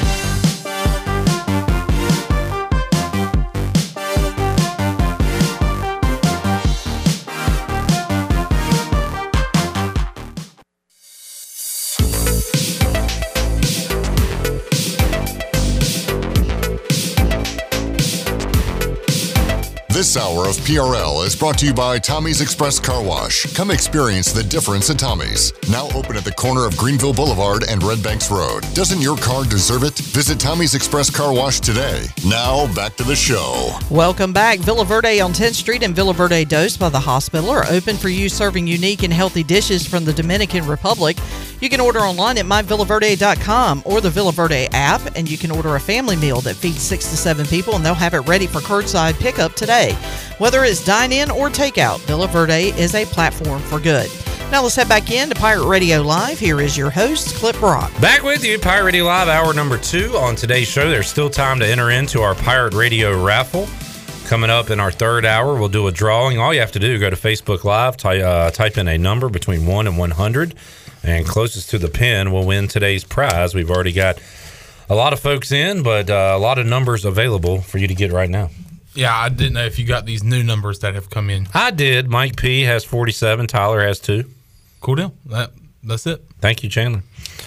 Thank you. Uh, did you get Chad Moore and Robert Dietrich? I did not get Robert D, who sends us a 56. When you hear 56, who do you think of? Uh, Daryl Johnson, Who, defensive who end. did you say? Mark Buehrle. Wow. Uh, I'm going Lawrence Taylor. I went Daryl Johnson, defensive end for ECU. you went, oh, okay. I was thinking of like Derrick Johnson or Yeah. the guy from uh, from Kansas City. Anyway, moving on. Sometimes my brain just stops. Does that ever happen to you, Chandler? All the- Never. all the time. Never happened to you. Um, Patrick, you're a baseball guy. How well do you know stats? Like, not individual stats, but a a top a um. Like a slash line? Okay, so WRC plus. Okay, yeah, wins uh, created. So it's like an offensive stat. I I still don't fully understand war. Could you explain it to me? It's really just it's trying to simplify how good a player is, so you can just kind of take a quick peek. So it, it just takes into account a lot of offensive stats, a little bit of defensive, and I know, and it's wins above replacement. So a replacement player is your say like you're a AAA guy who just comes up and is just baseline average baseball player. So I- if, if it's like zero, then you're just kind of like a guy filling a spot. I get that. I I guess my thing is who is this mythical guy and what are his stats? And I, I think it sort it sort of changes every year, so kind of like based on the league average. And, Okay. And really, yeah. So just a given replacement player is just kind of a mythical guy, but you know, it's just here's this guy, and are you better or worse than this baseline player? So as the uh, the baseball guy that you are now, I, I still look at, and I guess I'm an 87 year old man, but I look at like average home runs, RBIs, runs scored. Like the first thing I ever did in fantasy baseball when we used to get the scores out of the newspaper. So what what are the most important stats today? Like in your opinion, Like that if you, you, follow? If you want to go like sabermetric kind of like analytic wise, like weighted on base, like WOBA. Um, Okay. so that's just like essentially it weighted means like it takes into account park factors. You know, if you're playing, you know, in a diff- smaller park, bigger park, Coors Field, you know, stuff like that. So that's kind of and everyone is on the same scale. Um, and I, just in general too, like on base percentage is life. It's essentially like are you out or not? You know. Mm, yeah. And an average is, I mean, you could bat 160, but if you're on base 400, I mean, that, that's what really matters. True. Okay. And RBIs, it's kind of just a product of our are guys on base ahead of you. It's like a product of is your team good. So it's it's not really like an individual thing you can look at too much. Did you say, did you say it was Wooba? Woba. Woba. Woba? Is that a score on the Bu- Buccaneer Music Hall scoreboard? no, uh, but we do have one. Uh, Posse. And Posi. Posi. Uh, Philly zero, Seattle one. So basically, any stat with like W in front of it is where like the entire league is like normalized and playing on the same thing. All right, fair enough. Um, so yeah, I get and like wins has always been wins and losses for pitchers has always been a misleading stat to me. Right. Like I think Michael Kopech for the White Sox, just you know, for instance, he's like leading the league in ERA and he's like zero and zero. And Yeah. you know, Dallas Keuchel's awful and he's got some decisions. So it's just you know, it's Jacob Degrom's like the poster child for that, right? Like he's right. gonna be a Hall of Famer with like a 500 record, pretty yeah. much. Yeah, because he's incredible and you know his team is letting him down. Although this year he'd love to be pitching with these guys because the Mets are actually good. Let's start with uh, with MLB today. Let's look at some scores on the Buccaneer Music Hall scoreboard presented by Dub Buck. Dub Buck. Oh, speaking of stats, did you see uh, Bofa? No, I haven't. What, what's Bofa? Nah, nah, never mind. What's Bofa? I don't know. Um, the Yankees beat the Blue Jays five to three, so Aroldis Chapman got himself into some trouble, but got himself out of that trouble. As remember, we were talking about Bo Bichette was up. Uh, Bofa shit. Bo Bichette was up. Uh, tying run on, hit a laser down the left field line, went just foul, ended up striking out, and then uh, he got Vlad as well to pop out. Yankees beat the Blue Jays five to three, off to a great start this year.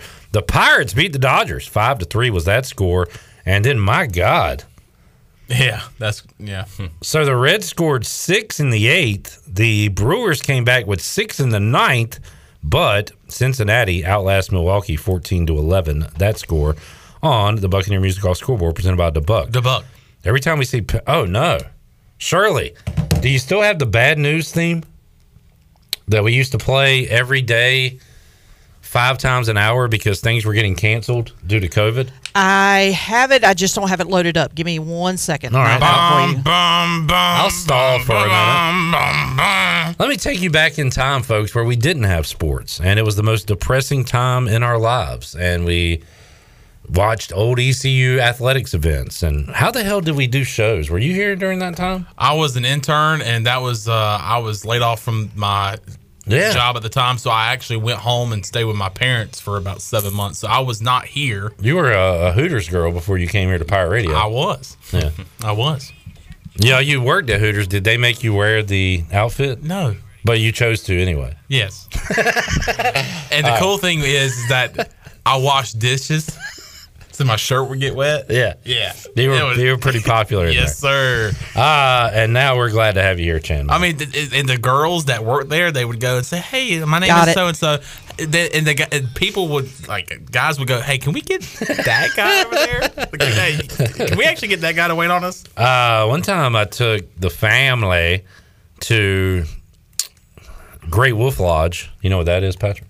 Yeah, The, like a uh, little indoor water, water park. park. thing. Yeah. And you eat the food there, it's like a hundred dollars for a meal. And I was like, let's go uh, off campus and find something. And right across the street, there was a place called Twin Peaks. And I was like, that looks like a restaurant. You want to go there? I, my wife said, no, we're not taking the kids to Twin Peaks. Like, why not? What's wrong?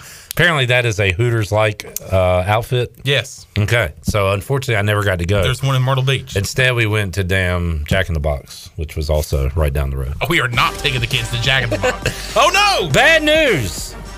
The Guardians and White Sox have been postponed due to a COVID 19 outbreak. What year are we in?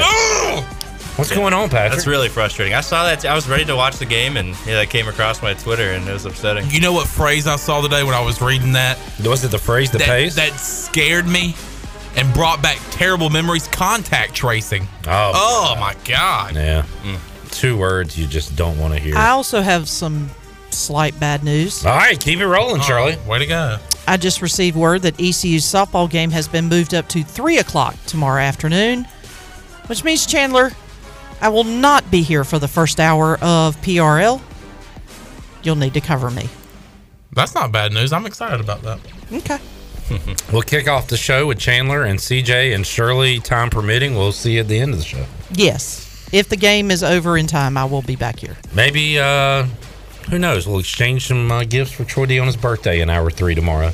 Ah, yes, I forgot about that. Which now this means you might could be a part of that segment. Um, yes, Good news. This is good news. possibly. Maybe. Depending. I guess I think about baseball. Maybe sh- softball is a lot shorter. Or you can just call me from the press box and I'll open my present from there. but will the game be over with by Five o'clock? Yeah. Most of the time, yes. Every Couple once in a while, usually it's about an hour and a half, hour forty-five minutes, depending. Sometimes it goes a little longer. Patrick, will you be covering any ECU softball tournament action? I will not. You will not. You will be out at Clark-LeClair this weekend because That's you right. said you have perfect attendance going. That's right. Yeah. Congratulations. Thank you. If I did see last night uh, post game. It was you representing the, the Daily Reflector, and then Content Junkie representing Pirate Radio, and Stephen Igo, who we'll have on the show coming up in the five o'clock hour, representing Hoist the Colors. All three of the people in the media scrum after the game will be on Pirate Radio Live today. How about that? How about that? All right, uh, let's talk some Pirate baseball, Patrick. Um, another win over Duke. You're kind of new to covering this thing, but ECU beating Duke in baseball is no surprise. Uh, according to Igo's stat, he posted 22 of the last 23 meetings have gone ECU's way. That is incredible. And that's just ridiculous for baseball in general because that just doesn't Yeah. happen. Yesterday was a little more hairy than it's usually been. Um, I mean, that wind was insane. You know, that uh, RJ Schreck almost put one out. Um, you know, but the wind knocked it down. And he almost made that catch and left, too. So Frustrating night for him. Yeah, absolutely. in particular. Uh, Pirates get the job done. How about the pitching last night? Carter Spivey earning his fourth save of the year, and it looked like Garrett Saylor uh, once again had a good relief appearance for the Pirates. And even Merritt Beeker starting the Yeah. game was really good. So tomorrow I'm going to have this. I kind of did a little bit of a deep dive in the pitching. Um, I'll have that a story tomorrow in tomorrow's paper. But um, essentially, the kind of the cliff notes of it. Um, since Cliff Godwin's been here, um, this year they had 11 different starting pitchers, which is the most. Wow. Um, and really, no one with. I know the season isn't over yet, but no one's thrown double digit starts yet. It's kind of just like, hey, if you're hot, you got a good matchup, you're going to throw. And it's. I mean, lately it's worked out for him. So. I, in no world did anyone have our Friday, Saturday guys being Ryder Giles, CJ Mayhue. Right. it's unreal. And uh, you got to give credit to the coaching staff for adapting. And you know what I, I say, and I don't want it to sound like an insult, but like in Major League Baseball, what what actually does a manager do? Like fills out the lineup card. Right. I, I really think the most important thing is just managing the bullpen. Yeah. Just kind of knowing when to throw guys in there and managing how often they pitch. But And now you and and we see that game to game with what Cliff and Austin Knight and them do. But how about just uh, taking the year as a whole and the the adjustments they've made? And there's been some some minor ones taking out Ryder, putting him on the mound, putting in Jacob Starling. But the way they've kind of puzzle pieced this thing together is has been pretty impressive when you look at their record right now. it really has. And I think that's part of the reason why they're on this run right now is because I think they're they have a good idea of who can do what and when they can do it. Um, and that, that's a huge thing because obviously in the beginning of the year, you know, you, you look at a guy and go, you know, he's he's got this and he can do this, but you know, it might take him some time. Um, you know, like Jake Hunter, he's been great lately, but you know, he struggled in the beginning of the year. But you Yeah. know, that's to happen. He's a freshman facing college hitters the first time. And it seems like uh, has the lineup been pretty stable uh, here the last month or so too. They found Agnos found his home at the top. We see, I guess we still see Worrell kind of go up and down, and, and maybe Moylan, but for the most part, the lineup uh, has had some stability as well. That's right. Usually it's about you know almost the same starting guys, and I think one through four for sure is is, is stable, um, and that's working. I mean, right now you don't want to mess with that. So the Pirates find themselves, uh, you know, in the 30s now. I think 35 with the RPI, just a major improvement over this last month and a half, two months. Um, are they right now set for an at large if they keep playing the way they're playing? I, th- I think so. I mean, obviously, if you stumble and lose a series or something, that's going to hurt. But But say, what do we say, five and two to end the regular season, win, you know, make it to the AAC championship? That, I mean, I feel like at that point they've probably done enough. yeah, that, that's enough. which I wrote them off for that. So uh, I'm, I'm very impressed with the way they've been able to finish this thing out. I think it's I want to say 17 and five over the last like 22. I mean, they've really just come on. And uh, they've got two weekend series left, both at home. Uh, so you can see them in action against South Florida this weekend. Houston next weekend and Campbell uh, mixed into that next Tuesday to wrap up the regular season, and then it's off to Clearwater. And every Monday uh, after the season, we get together. It, it's been at restaurants in the past. I think it was at ECU uh, Town Bank Tower last year, but the selection show party. And every year we've joined them. The Pirates knew they were in. Either they won the AAC tournament or they knew they were getting in as an at large. This year's a little. Di- I don't. I don't think I've ever been to one where there was a question on if they could get in or not. Hopefully, that's not the case this year. But uh, but could be interesting if it does turn out that way. Yeah, I, I think that question mark is slowly getting erased though as we kind of keep going in. Um, I mean, they- they're just playing better. You know, they actually look like a, a pretty tough team. Even though, like you know, we said earlier, like the pitching, it's just not stable. Like you, you know, you can't just pencil in, hey, these three guys are going to throw every time. But it really hasn't mattered for them as of late. They have gutted out these uh, series wins and these sweeps here over the last couple weekends. Johnny has a stat to consider, Mm-hmm. Shirley. Over the last 17 games, Zach, Hoove, and Bryson have all reached base safely in every game. Yeah, yeah, I believe. I I know for sure. Worrell has. He's he's been he's been really hot. Have you seen like you, you rarely see fans diving out of the way of home runs, but we saw that last night with Worrell's uh, line drive. Yeah, I said it in the press box. I'm like, someone's shins just got just blasted by that thing. I mean, that was a rope out there. Uh, he has been great. Now, uh, the first pirate, only pirate to have double digit dingers on the team. Um, Johnny with the nut. Johnny's stat guy today. Give me a Good stat to consider. Johnny Shirley. Robb. Stat to consider, please, because Johnny's on fire today. Um, usually our basketball guy. To consider. He says the Pirates have played Cincinnati 15 times since the last time they played Houston. Interesting. And part of that is because they went to Houston and the series got canceled before they could play the first game. Was that last year? And they play Cincinnati, I guess, two times a year, the travel partner or whatever. Right. So 15 meetings with the Bearcats since the last time they played Houston. Why do we even have you guys on the show? Why don't we get Johnny on? He sort of is right now. You know. Yeah, he's basically It's his it. time to shine. We got a home run in the Phillies Mariners game. It's a granny. And it is a granny, and the Phillies have taken a four to one lead. Hopefully, Igo's not listening because he might turn around and not want to watch this beating. All right, uh, Patrick, anything else? Anything else to look out for on the uh, pages of the Daily Reflector? No, just like I said, I'm gonna kind of dig into some pitching a little bit uh, tomorrow. Um, but yeah, you know, just more baseball. Kind of right. in the home stretch here. You want to ask a couple questions? Oh, sure. Yeah, thanks for reminding me. Uh, Patrick, what is your late night munchie? Your favorite late night munchie? I love Cheez-Its. Wow, you and Scooter both uh, on the Cheez It train. Yeah, I can plow some. Uh, favorite cookout milkshake? Oreo mint. Okay. Uh, I like that you're answering quickly. That means these are true answers. Yeah. I go, by the way, says, I was really enjoying the show until that. And then said a bad word. Uh, is a, where are you from originally? Uh, just outside of Chicago. That's right.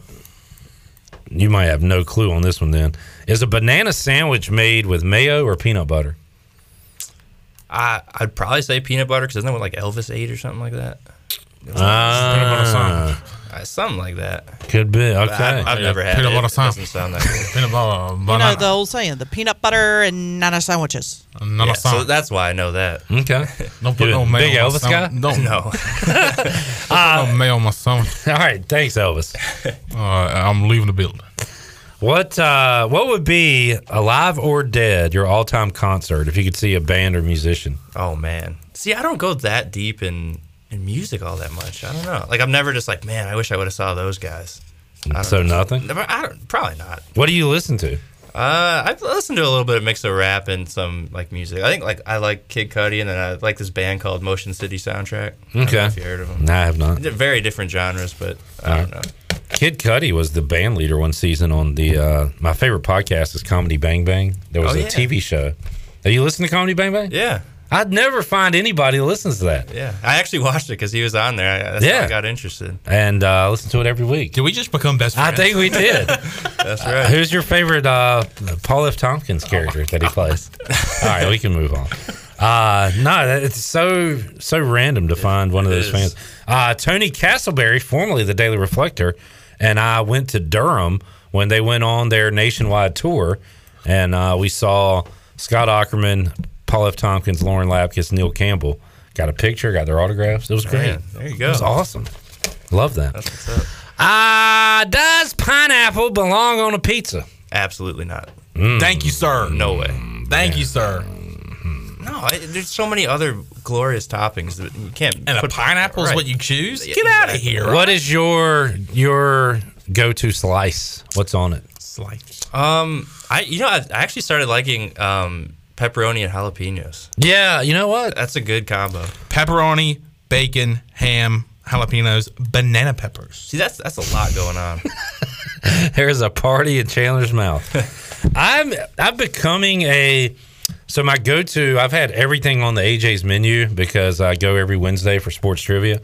Recently, I've gotten into the chicken cheesesteak. It's good, but I go jalapenos on the side because I cut them up into little little pieces and put them throughout because I like the heat, but I don't really like the flavor. You know what I'm saying? Yeah, that makes sense. Clip goes. He goes back in the kitchen and makes his own chicken cheesesteak. Like he's cutting up the jalapenos. and I asked uh, Tony Dunn, joins us Fridays because he likes to cook, do things like what is a good pepper or spice to add to your food if you like heat but don't necessarily want the flavor of that thing. You know what I'm trying to say? Like and Like I- those red pepper flakes. I mean, does that add? yeah, to it? and I I like that you put on like at pizza Yeah, places. Like I yeah, put I that, like that. on a lot of my food at Yeah. home because it doesn't have really a lot of taste to it. You just get the heat. yeah, you So- kind of can eat it and not even know you're eating it, but you can kind of feel what's There going go. on. All right. Um, rank these buffets. All right.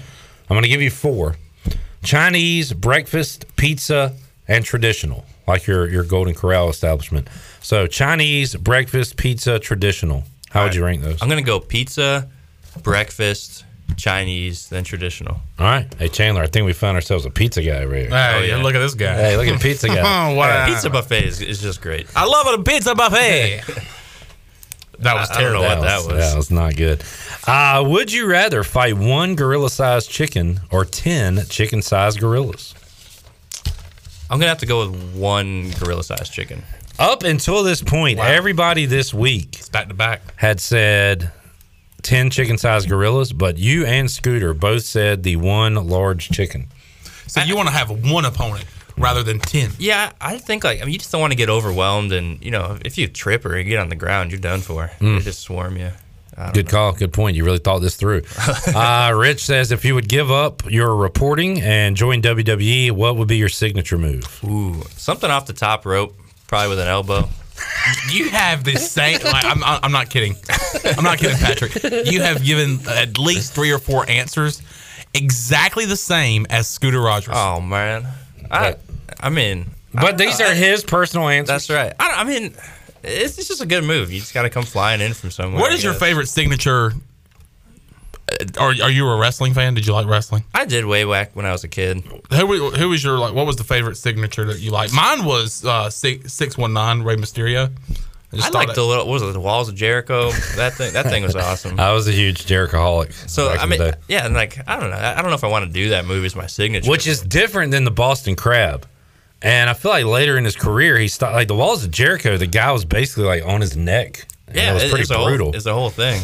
Uh, Brett says try cayenne pepper or serrano. Serrano. Serrano. Speaking of Serrano, Pedro Serrano. Pedro Serrano. What is your all-time favorite baseball movie? Um, I mean, Major League is definitely good, but That's mine. um, Not that you can't share it. I'm saying that is my favorite. yeah, you know, I actually liked um, Moneyball a little bit. Have we we might have talked about Uh, this yeah, before. I'm having deja vu. I'm having a little bit of the vu. Have you seen Ted Lasso? I haven't. Okay. I, I'm I like watched always, it recently. I'm always so late to shows. Like when Yeah. it's so hyped, I just kind of don't want to get on board, and I want I'll catch on it later.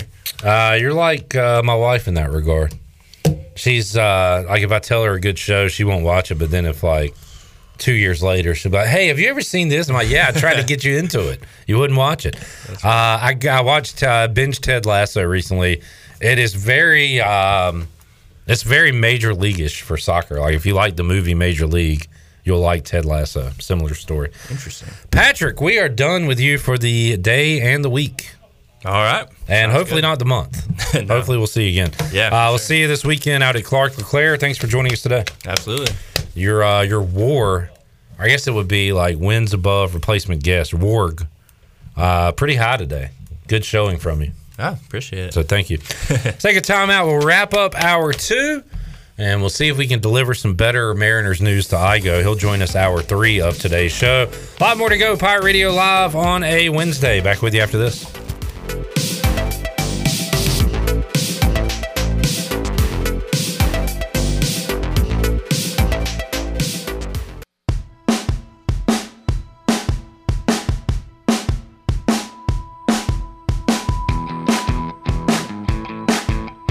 This hour of PRL is brought to you by Tommy's Express Car Wash. Come experience the difference at Tommy's. Now open at the corner of Greenville Boulevard and Red Banks Road. Doesn't your car deserve it? Visit Tommy's Express Car Wash today. Now back to the show. Welcome back. You work hard for your money at Carolina Wealth Management. We believe that your money should work hard for you. Do you know if it is?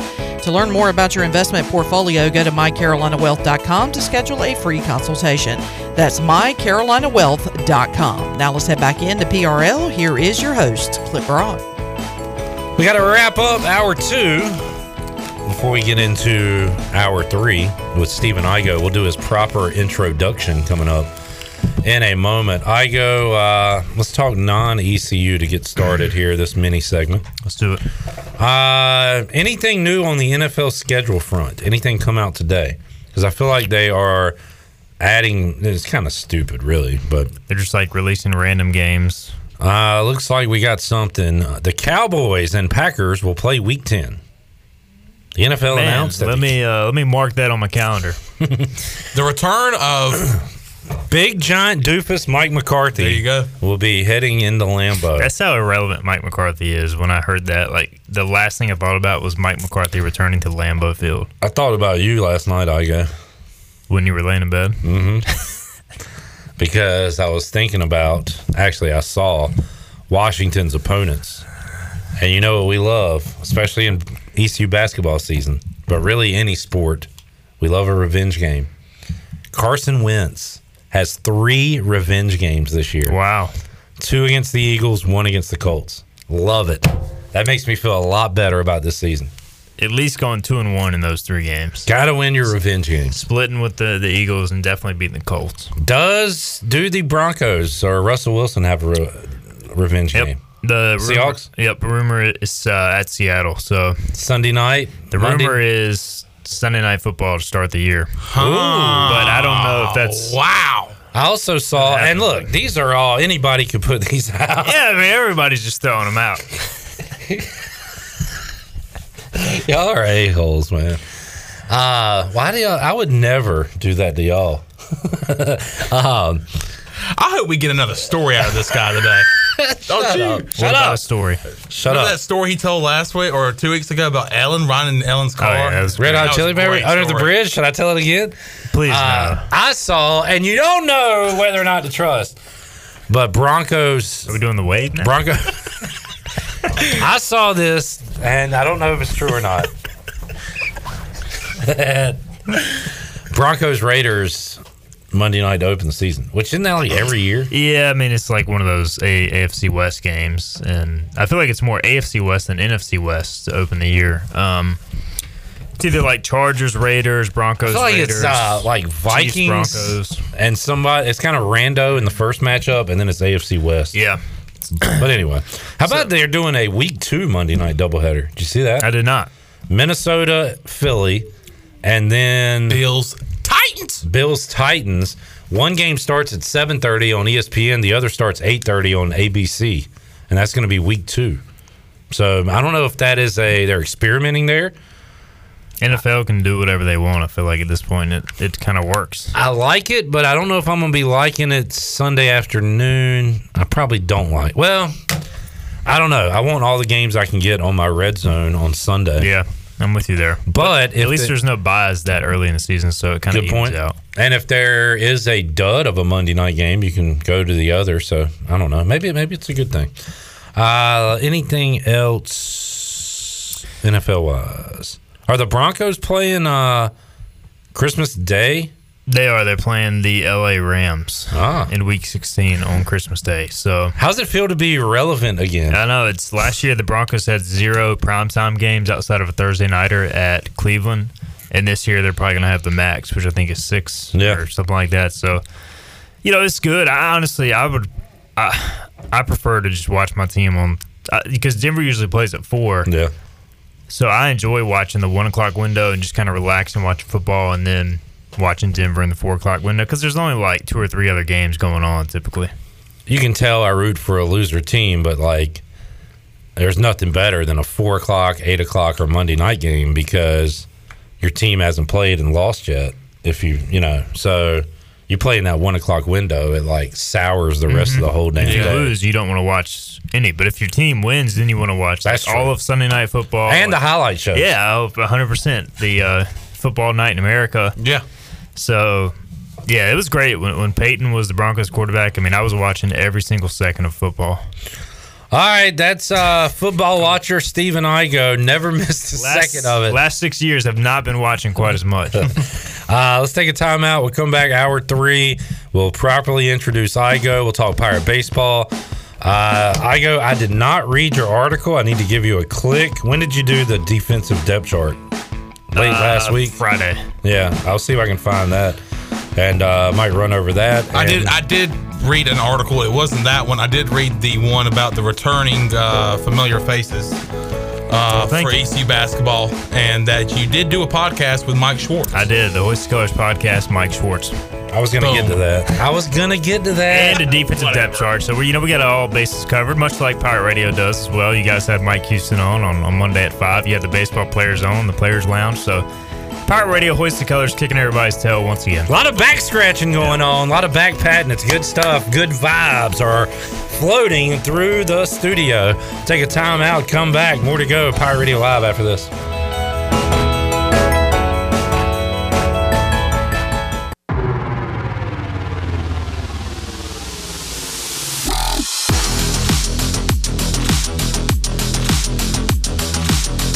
You're listening to Hour 3 of Pirate Radio Live. This hour of PRL is brought to you by Bud Light, reminding pirate fans to stay in the game and drink responsibly.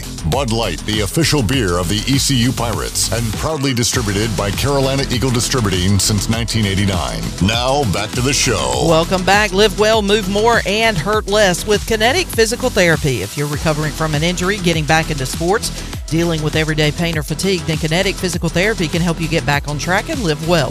Kinetic has nationally certified therapists for physical, occupational, speech, and massage therapy, all in a state of the art facility on Arlington Boulevard in Greenville. Visit kineticptgreenville.com for more information. Now let's head back into Pirate Radio Live. Here is your host, Clip Brock. Back with you, Pirate Radio Live here on a Wednesday. Clip Rock, Shirley Rhodes, CJ Schaefer, Chandler Honeycutt, and let's welcome in Stephen Igo to the show. The only way we can. Let's hit it. I go. I go. I go. I go. He's the one you know. I go. Big Boomer's bro. I go. I go. I go. I go. I go. He's good at MLB the show. I go. I go. I go. I go. We're gonna add a line. Well done. Well done. Add a line every week. Thanks to John Moody for reminding us to do that. Yeah, I was waiting to see if you guys. Uh, I, I I could tell based off Chandler's smile that y'all had added something though. He gave it away, and it it is that is what. uh And y'all's voice changed when y'all got to that line. Well, you know, editing wasn't I go. perfect. I go. Sounded a little different. Because different. we were excited. Uh, that thing is going to get really long. Yeah, I Yeah. can't wait. Let's introduce Stephen. By the Igo. time we And get like to the 20 season minutes opener. later, it's like, all right. Ah. Steve- thanks, Stephen, for joining us. This is going to go a whole. It, it really is. That's going to be fun. All right. Um, where to begin? We got a defensive depth chart. Let's start with the uh, the podcast with Mike Schwartz, as you were able to talk to the head basketball coach of the Pirates, Mike or Michael. So I I asked him that before the podcast, which he prefers. He said Mike is fine, so I'm going to go with uh, with Mike going forward. Although it has Michael on his like official bio, but I think he prefers Mike. Mike, Mike Schwartz. Mike. We're going to Mike Sounds Schwartz. better than Michael Schwartz. Goes good with Mike Houston. Mike. And I don't know any Mike other Mikes in the Godwin. athletic department. Uh, so I go the biggest takeaways other than how to say the guys' names. Um, how's he feeling right now with the roster that he was given when he got here and the guys he he brought in? Do you get the sense that this thing is going to take some years or does he think he can compete in year one? Well, I think he he said it best. You know, we'll see. I mean, I don't think there's any like nobody on the roster's proven, so I don't think you can come out and say that You don't even have an Aaron Jarman on this Yeah, there's no Aaron Jarman, A proven commodity. Proven commodity. There's no solid run blocker on this roster, so uh, I mean, it's com- no. You could say Ludgy Debaut is proven in his role. Like he's not going to be an all-conference player, and he's not even really going to be a starter. But he's like a guy who can go play 10, 15 minutes and give you some rebounds. I thought it was funny in the article that I read. A quote from Mike Schwartz was that, you know, sometimes Ludgy wants to do too much offensively, and gave some examples and said that uh, maybe it's over dribbling or right. taking the ball down the court. we can remember those uh, those moments fondly uh, from this past season, and and, and two, it's like you know Ludgy. Everybody wants to, to rag on him because he's got some goofy moments, but he's right. Like if he stays within himself, just rebounds the ball, plays defense, like that can be a role for him. And so I don't have a problem with him coming back, and, and he can have a role in this team, a, a role that helps. But you know, to me, the biggest takeaway I have is you're going to have to hit on probably at least one of the transfers coming in, Quentin Diboundje uh, or Jaden Walker from Iowa State. You know, they have some experience, having been in some big time programs, and now we'll see how that translates to getting more actual time. You know, they were highly rated recruits. I think Diboundje is going to be one of the best athletes in the program right away. You know, Ben Baela, another France kid, really has some talent. He was a high major recruit before an injury. So, like, you have unproven guys, but you do have upside.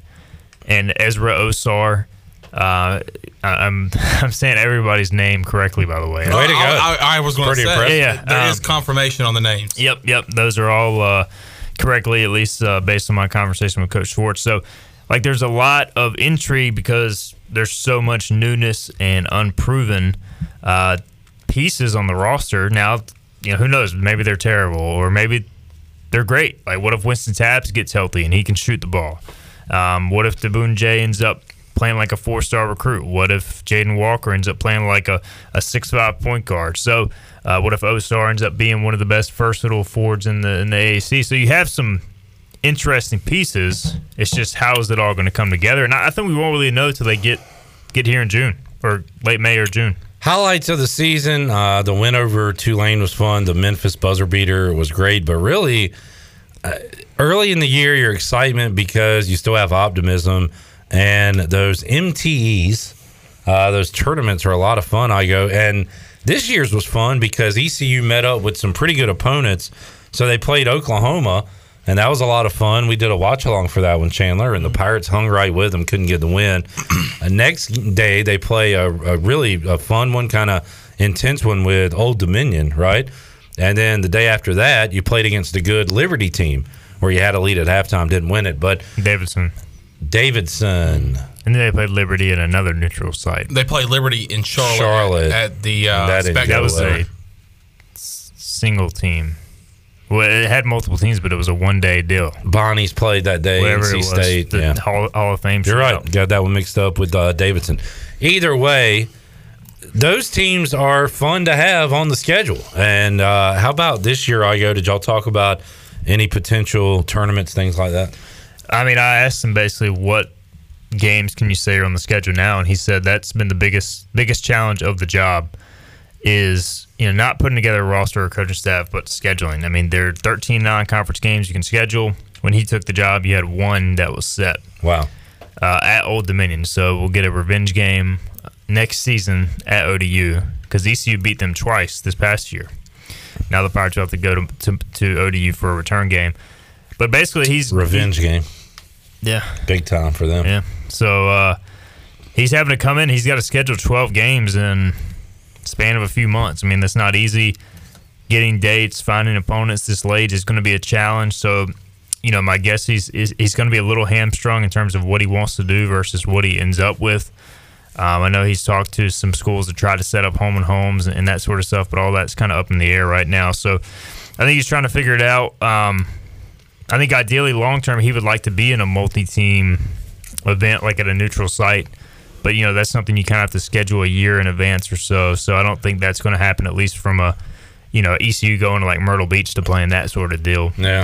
Um, so it's it's just a work in progress from the scheduling standpoint, and it'll be interesting to see how it turns out because the American doesn't want its teams to play by games. And I asked him, "Would you be open to playing a by game at NC State at in North Carolina?" He said, "Yeah. You know, if it's the right opportunity." For our kids, uh, you know, it helps the athletic department. So, like, why not? And so, as long as the conference signs off on it, I don't see why ECU wouldn't take advantage of one of those situations. That is really irritating to me. So, what's the reason they don't want to play games like that? The conference. The conference has said it's a perception uh, issue. They don't. Question: What is the perception, of East Carolina basketball? The perception of ECU basketball is that it's not good. Right, uh, but we need to pretend it's too good. The American wants to pretend that it's too good to go travel to play. Like that's fine for Cincinnati and Memphis. Sure. But like for ECU, like it's better. ECU is better off going to play at NC State than hosting Southeast Missouri State Southern University. Yeah. Like ECU playing at NC State gets people that don't even care about basketball in this area. They're going to watch that game. Yep. Because ECU's playing NC State. And if you play well in that game, if you're competitive, you gain following, interest, notoriety. If you win the game, you have bragging rights for the literally Forever. the rest of your Yeah. life. We still talk about the time ECU beat NC State, only ACC win. Last time a ACC team will probably ever come to Minges. Play those games on the road. It- that perception thing is just hilarious to me. Like, let's live in a fantasy land and pretend that our basketball program, and it's not ECU. This is the American. It's not Joe Dooley or past coaches or Mike Schwartz saying we're too good to go do that. It's the conference saying don't do that. Don't go play just on the road. Yeah, it'd be great if we could do a home and home with them, but let's live in reality, right? Instead of do the perception crap. So anyway, Yeah, I mean, NC State is never going to agree to a home and home with ECU as things stand today. You know, if ECU eventually becomes a, a top 100 RPI or net, whatever they use now, uh, program, then yeah, you're going to be able to get more home and homes because if you go to ECU and lose, it doesn't hurt you as much. Um, but it, it, you know, it, it's just it's just hard to schedule games here because who wants to come play at ECU right now? If you're like a, a Power Five opponent or whatever, And- and whatever they call it in basketball. I remember like we kind of snark at Jeff Lebo and then guys when they say it, like you. I think there's more of an argument of East Carolina struggles to get opponents because they because we don't help their RPI more so than teams are scared to play East Carolina, right? Or I, I think that's fair. I mean, there's there's a well, they're scared to play ECU because they don't want to go to ECU and lose to a plus 200 RPI team. It's like the whole what's the benefit? Yeah. And we do that with lesser schools like in football. You know, we say that. And in baseball, ECU doesn't need to be going to play some crappy RPI team. Yeah. Like most of the midweek games they schedule in state, home and home, are good RPI teams. Yeah. So that's living in reality. It is. It is. So I mean, it, it's. But you still have to do your best to to try and get some of those games, and I think that's what ECU is doing now. And are we playing at Tennessee this year? No. Why not? Yeah, why not? Yeah, Steven, why not? I mean, probably because Mike Schwartz doesn't want to face his former boss. Has Mike Schwartz asked you about any personnel moves like other coaches have in the past from other sports? He does not. No, he doesn't. He doesn't. Uh, and I would not trust myself to give any type of basketball advice. Well, if you you know a guy that could. All right. What? You don't trust me to to give proper advice on how to run this ECU basketball team? Just from a personnel standpoint. I Do can put the- All right, what would your starting lineup be today? I was hoping you'd ask. I uh, thought you would. Let's never see if you ask. can even name five players on the team. All right, I'm going Wynston Tabbs at guard. Even with the, he's. Oh, you said today. Well, I mean, to open the season. All right, Wynston Tabbs. All right, you're saying he's going to be ready for the season opener. Yeah, I've looked at the test results. He's shooting stationary right now. He's not allowed to move, but and that's what we're going to do with him. We're going to have a lot of stationary shots on the court for him. Uh, at the other guard, who's uh, running the point? We're we're not really doing that this year. Okay. We're not really. I'm not worried about labels. I'm trying to get away from that. Schwartz did say he wants multiple ball handlers. Exactly. Uh, we're thinking along the same lines here. Positionless basketball, I go. It's a movement. Yeah, I mean that that appears to be Clip's philosophy. I don't know why you got to be stuck in the 80s and have a center and a power forward. Who and needs somebody who can handle the ball? Just start losing the boat at the point. We've tried that in the past. That was my suggestion to Joe Dooley. That didn't work out last year. Uh, I want to see Ben Bella on the I court. say Diboundje. Yeah, I'm going to put Diboundje out there as well. Elijah Jones. And RJ Felton and Brandon Johnson. There's my starting five. What are you laughing at? Wait, wait. All right, so I think you only named four though. Nah, Tabbs, Felton, Diboundje, uh, Bella, and Brandon Johnson. Okay, I can get behind that. I don't really think you have a point guard out there, but we'll go. With I don't want a point guard out there. So who's gonna ha- who's gonna bring it up the court? ECU has played with the point guard our entire lives, You got and they've four sucked. point guards on the roster. You aren't starting any of them. this is because you have. Let me finish. All right. First media timeout. I say, I do like that. point guard wave, point guard wave. I bring in a wave of point guards, and we just ball handle that ass for four minutes. That's not a phrase I. And uh, this has been I would hear the Coach today. Clip Brock Show live. I would lo- Live from I really Tiebreakers. hope that you replay this segment when Schwartz is on Pirate Radio for the first time. Who are the four point guards on the roster? All right, so you is got- Javon Small considered Yeah, one? yeah. Javon Small, Jaden Walker, Saxby Sunderland, Ah, Caleb Zaxby, Caleb LeCount, Ah, okay. the LA kid.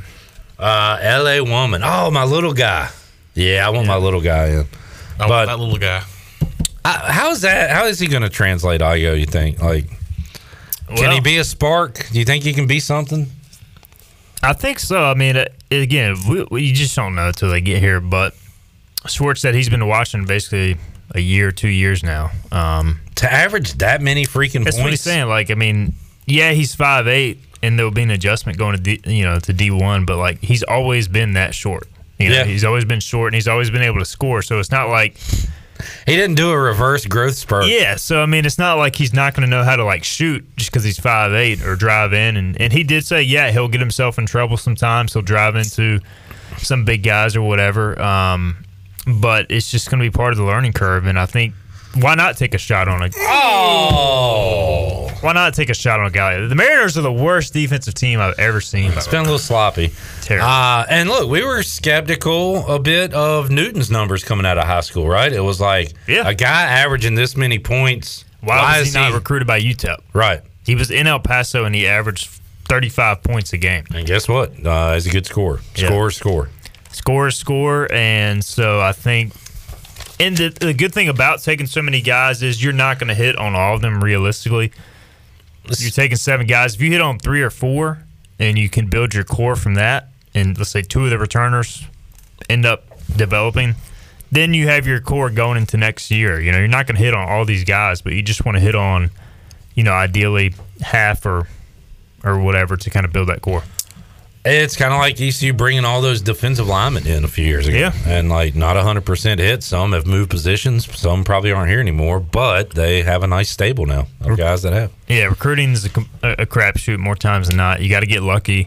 Obviously, you got to have skillful evaluation skills. Wow, that's a, that's a new term right there. Skillful S- SESs, as they call Yeah. them in the business. Um, you got to be able to evaluate talent and give yourself a chance. Oh, they're two outs? Yeah. Okay. Uh, give yourself a chance to hit on some of those guys. Like if you're Mike Schwartz and you have a available scholarship, you got this guy in LA, like everybody's kind of flirting with him, but they're like, oh, he's five eight. But then you're like, well, he's scoring 35 points a game. Like, why not? Let, let's just take him and see what happens. I hope he enjoys his one year here after doing really good Right. and then going somewhere else. But it'll be an electric year if he's really good. Just and I'll be okay with that. Yeah. I live in reality. I'm choosing to live in reality and not fantasy land. Just give him a sweet Pirate Radio NIL deal. There you go. Stick around. All right. Wynston Tabbs was mentioned earlier. What was the update from Mike Schwartz? on Mentioned, him? all right. He's my starter. Yeah, so Clip's starting point guard, Wynston Tabbs. Guard. by the It's way, not a point uh, guard. He's a guard. I don't even call him that. I call them facilitating uh, score potential guys. What was what was the update on him? Um, he is currently shooting stationary. Um, and Mike Schwartz did say the one thing that has stood out from him is that he can shoot. So like he's shooting and he's shooting and he's making shots and I read that he was actually sitting on a stool to begin with, yeah. and then they actually got him to where he was beyond the three point. Yeah, he, apparently he was sitting on a stool and shooting and just raining threes. And we're working on we're working on that for this season. Honestly, So- think about how amazing that would be if he if he was in the game like on a stool and just sat on the three point line. In fact, we've ran some plays here. nobody covered Yeah. Well, we've ran some plays this year where we've got him in the game. He still can't really run up and down the court, so we just sit him in one Right. spot. And the the uh, we penetrate with our uh, our guy from Cali. He dribbles in, kicks it out, Tabbs from his ass, burying threes from the wing. And an ass three from Wynston Tabbs in the corner. The Tabbs thing is interesting because, like, you know, me covering the program, I even forget about him just because he's been hurt now, basically a year and a half. So I don't even really count him as the guy. Like to me, Uh, he's yeah. like, I know. it's gravy.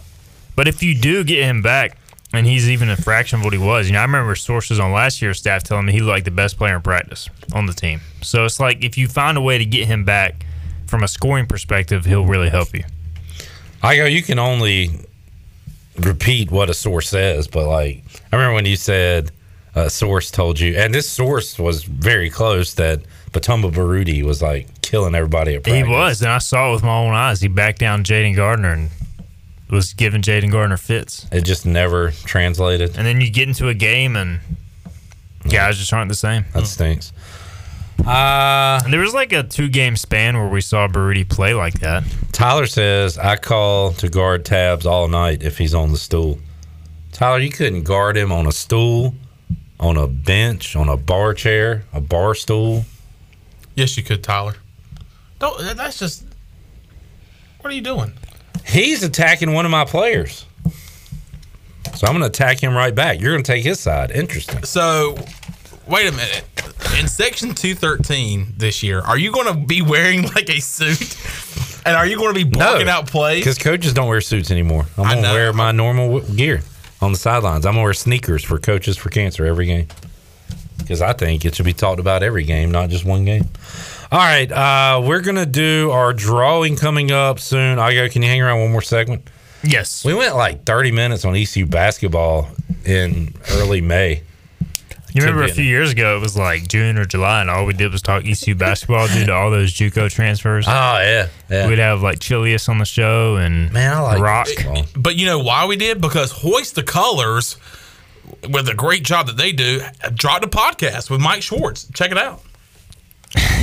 yeah, did check that. I thought you were going somewhere where you're going to be facetious with that comment. All right, I'm gonna give. Yeah, check out the Hoist the Colors podcast with Mike Schwartz, and um, check out the Pirate Radio podcast, the Players Lounge. Also, uh, replay Mike Houston. He was on Monday's show. Great information. Yes, sir. I'm gonna kiss a, a little butt. Uh, not really. I'm just gonna tell you a life experience I had on Sunday. Shirley, take us to break. Um, my mother, her favorite movies. One of his famous stories. Her favorite movies are uh, the Godfather trilogy. Of course. There's a show Absolutely. on Paramount Plus called The Offer about the making of the Godfather movie. Okay. Yeah. Seen that? Yeah. Seen it? No, I've seen. That like, there seen is that there's a show. Yeah. Right. Right. So I, my mom, Yeah. Pam. I, your mom. I, robot mom, uh, I got her a Roku in the past so my dad could watch ESPN Plus and watch Pirate games. Okay. But there's a whole world out there, man. There's streaming, there's this, a little bit of that. Here he goes again. So she sees that there's that show she wants to watch and asks me about Paramount Plus. And somebody, a great listener of ours, maybe two or three, says, Hey, can't you get Paramount Plus if you have Hoist the Colors for free? And I said, Yes, you can. I've never done it, but you can. Well, my dad is a big IGO reader, Hoist the Colors. I was able to get in his account a few clicks of a button, and boom, it's on the television, Paramount Plus. My dad's happy. My I go. You've made my parents, my family happy. Family, family. So I want to say thank you. And and then you You're were welcome. in the car with Ellen, and y'all would listen to it all the time. And then Under the Bridge came on, and we cried. Honestly, though, if you're a full time subscriber, a lot of people don't even know about it.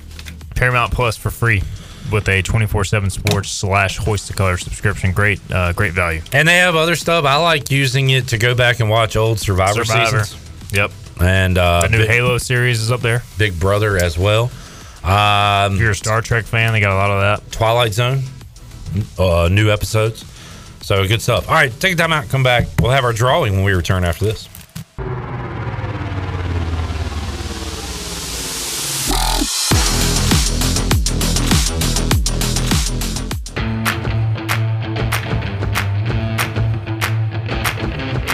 You're listening to Hour 3 of Pirate Radio Live. This hour of PRL is brought to you by Bud Light, reminding pirate fans to stay in the game and drink responsibly.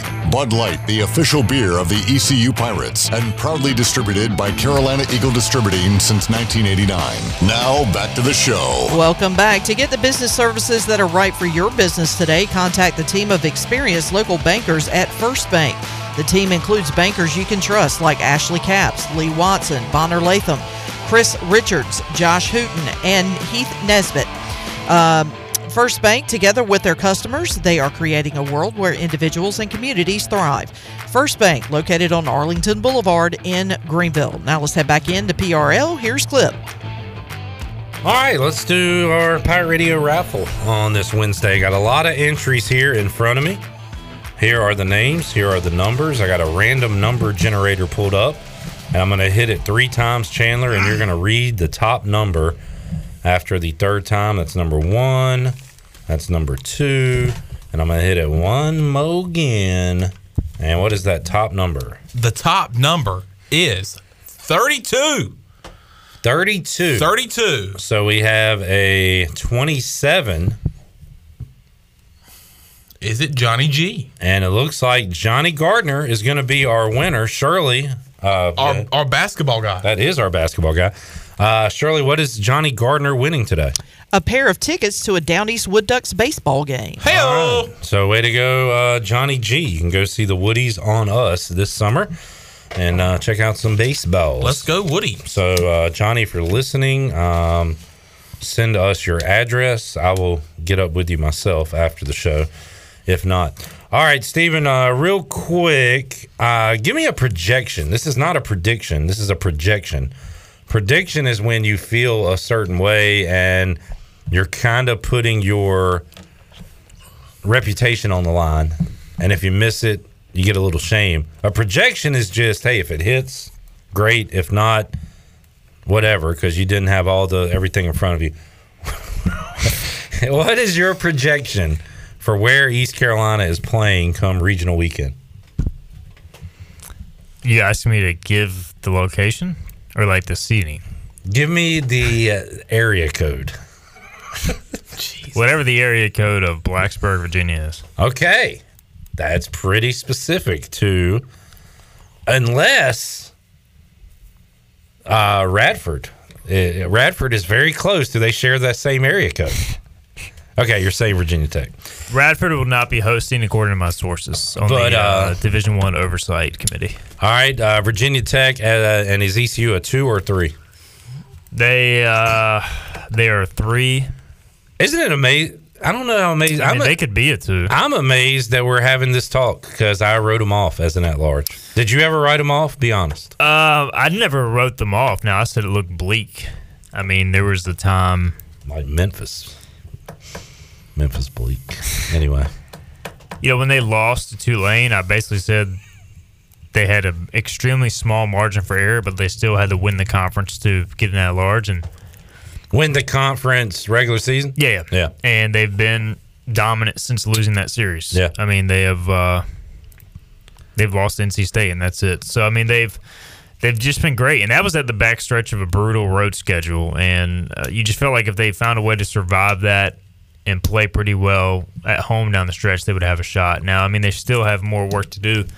Like if they go five and three, what no, seven games. If they go four and three, their RPI could drop a bit because they're going to be favored to win at home, and if you you know you lose those games, it hurts in the RPI metrics. Um, rather than losing or you know on the road. So they still got to go out and take care of business. But I think if they go five and two down the stretch, they're going to be in really good shape. Steve and I Igo, Hoist the Colors, joining us once again. Mike Houston uh, was here on Monday. Had a great chat with him. You can go back check that out. Uh, we do not have time to go over the projected football depth chart. Uh, on the defensive side, Pirates did add a new member to the team after we talked to Mike Houston, right? A DB. Yep. pre-Washington from Buffalo. He has a grad transfer, one year left. He is originally from Charlotte, North Carolina. Um, played a lot of ball at Buffalo. Played the slot. Played mainly outside corner when he graded out really well, according to Pro Football Focus. Played a lot of slot last year. Did not grade out as well, but you're getting a guy with significant experience.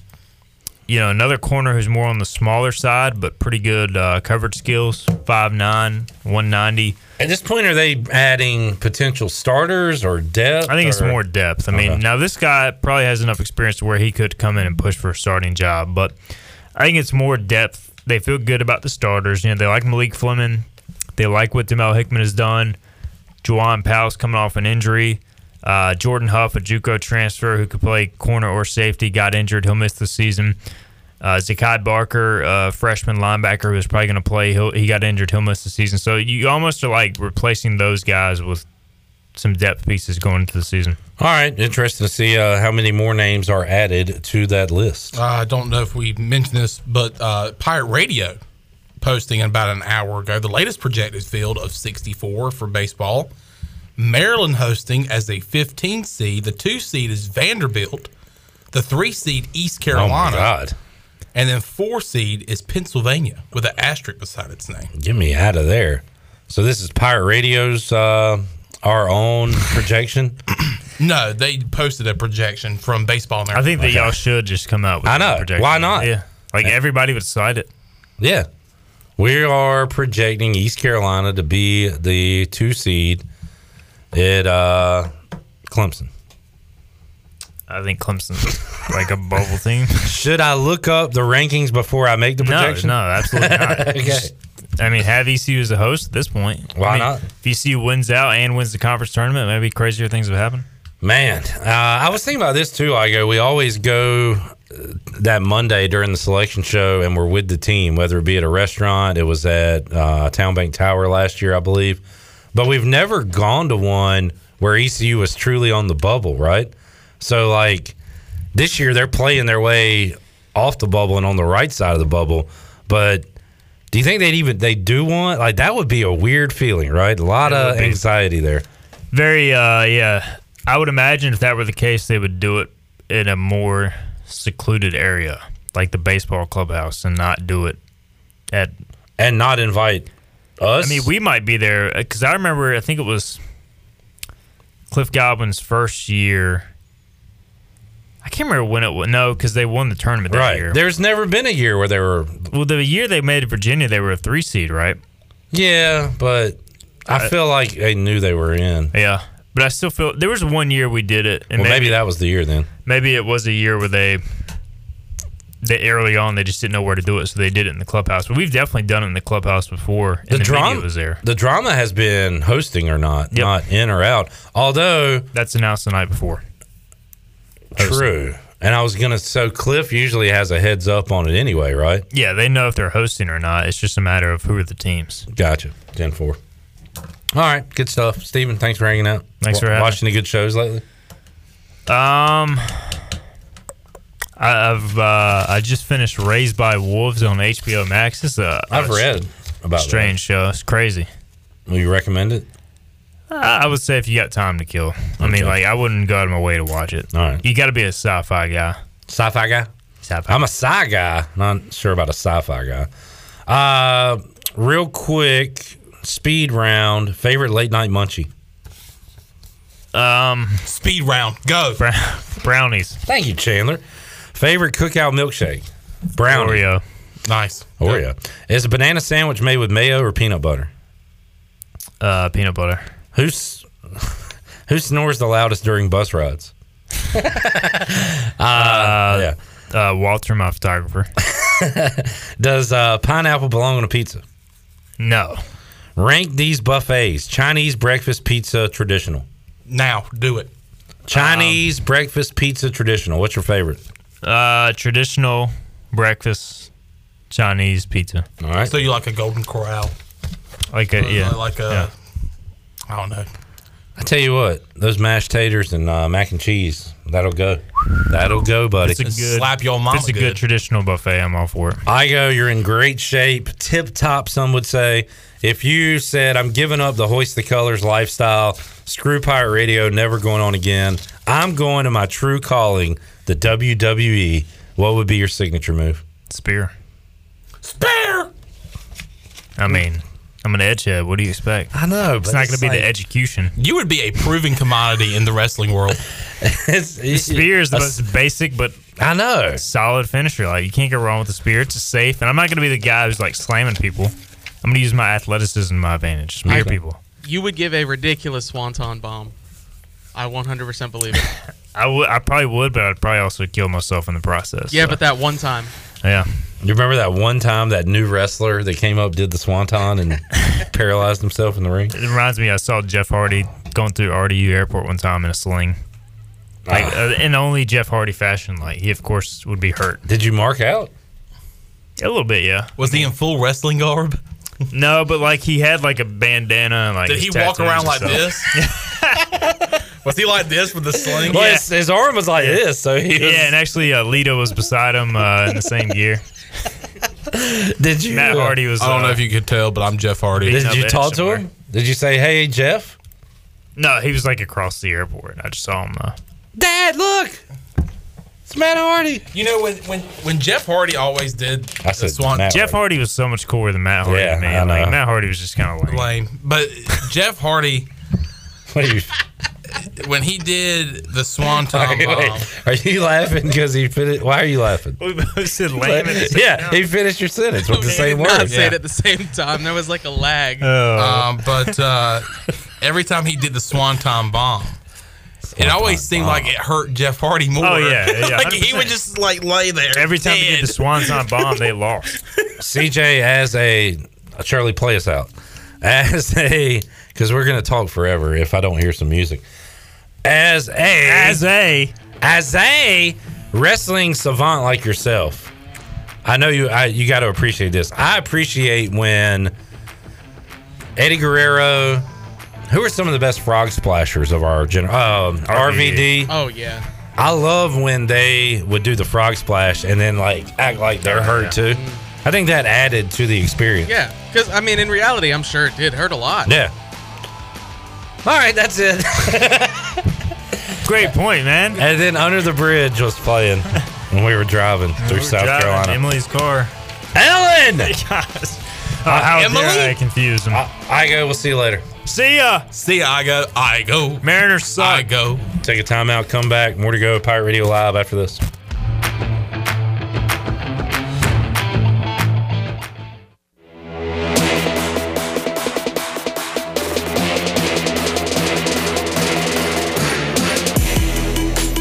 You're listening to Hour 3 of Pirate Radio Live. This hour of PRL is brought to you by Bud Light, reminding pirate fans to stay in the game and drink responsibly. Bud Light, the official beer of the ECU Pirates, and proudly distributed by Carolina Eagle Distributing since 1989. Now, back to the show. Welcome back. Taking a look at your stock market report. The Dow was down 326 points. It closed at 31,834.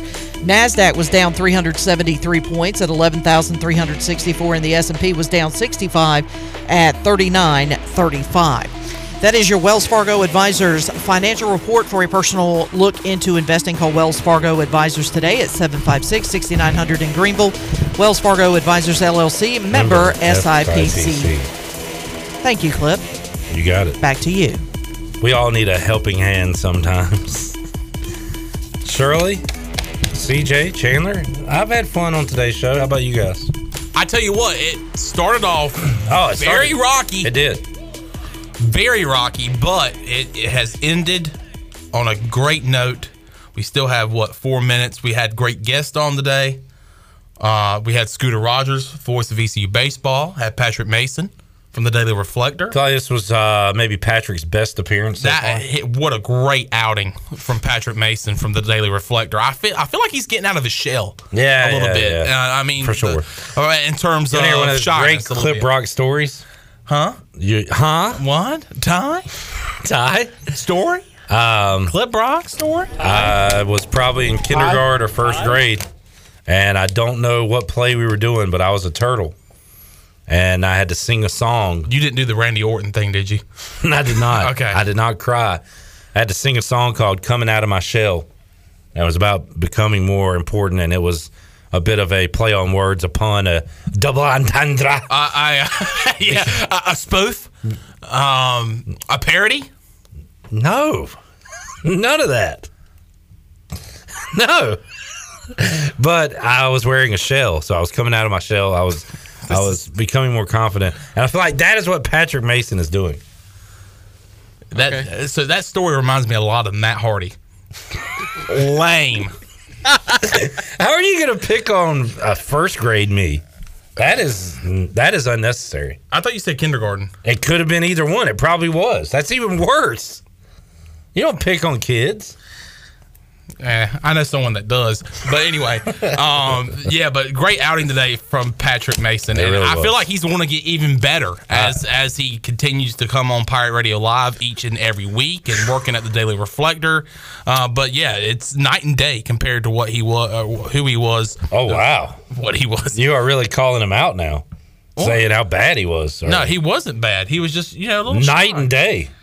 He, he was very shy when he first Man. came on the show. That is harsh. You can't you, cannot disagree with me on that. I could do whatever the hell I want to, son. All right, Daddy. You know, we're here three hours a day. We're gonna have an off day every now and then. We're gonna fight. Well, today was not one. well, some could argue. Uh, but we'll be back with you Thursday, expecting. I'm really excited to get Mully here because we got to talk about what we all transpired in the Derby pool where he was in, out, in, and back out. Oh, what I like to call a disaster. What you call the great disaster of 2022. Uh, also, next week, Preakness pool, PGA Championship pool. Is Mully going to be a part of it? I don't know. We got a lot to talk about with Mike Mullis on that front. I really don't know if I should trust him because the last time he said he was going to join a pool, he was in, out, in, out. In, out. That's right. Uh, you might as well call him a fast food burger because he was in and out so many times. Hey. That's a good one. That's a good one. That's a good one to end on. Yep. Shirley, CJ, Chandler, and all of you great folks, and even some of you out there that aren't so great. Thanks for tuning in today. We'll be back with you Thursday, 3 o'clock, on an all new edition of Pirate Radio Live. We'll go inside the anger management rage room. Our buddy Brandon Manning will be on. Troy D, the birthday boy, will be here as well. And uh, we'll talk to you then. Have a great Wednesday evening. So long, everybody. Thanks for listening to Pirate Radio Live, an exclusive presentation of the voice of the pirate nation.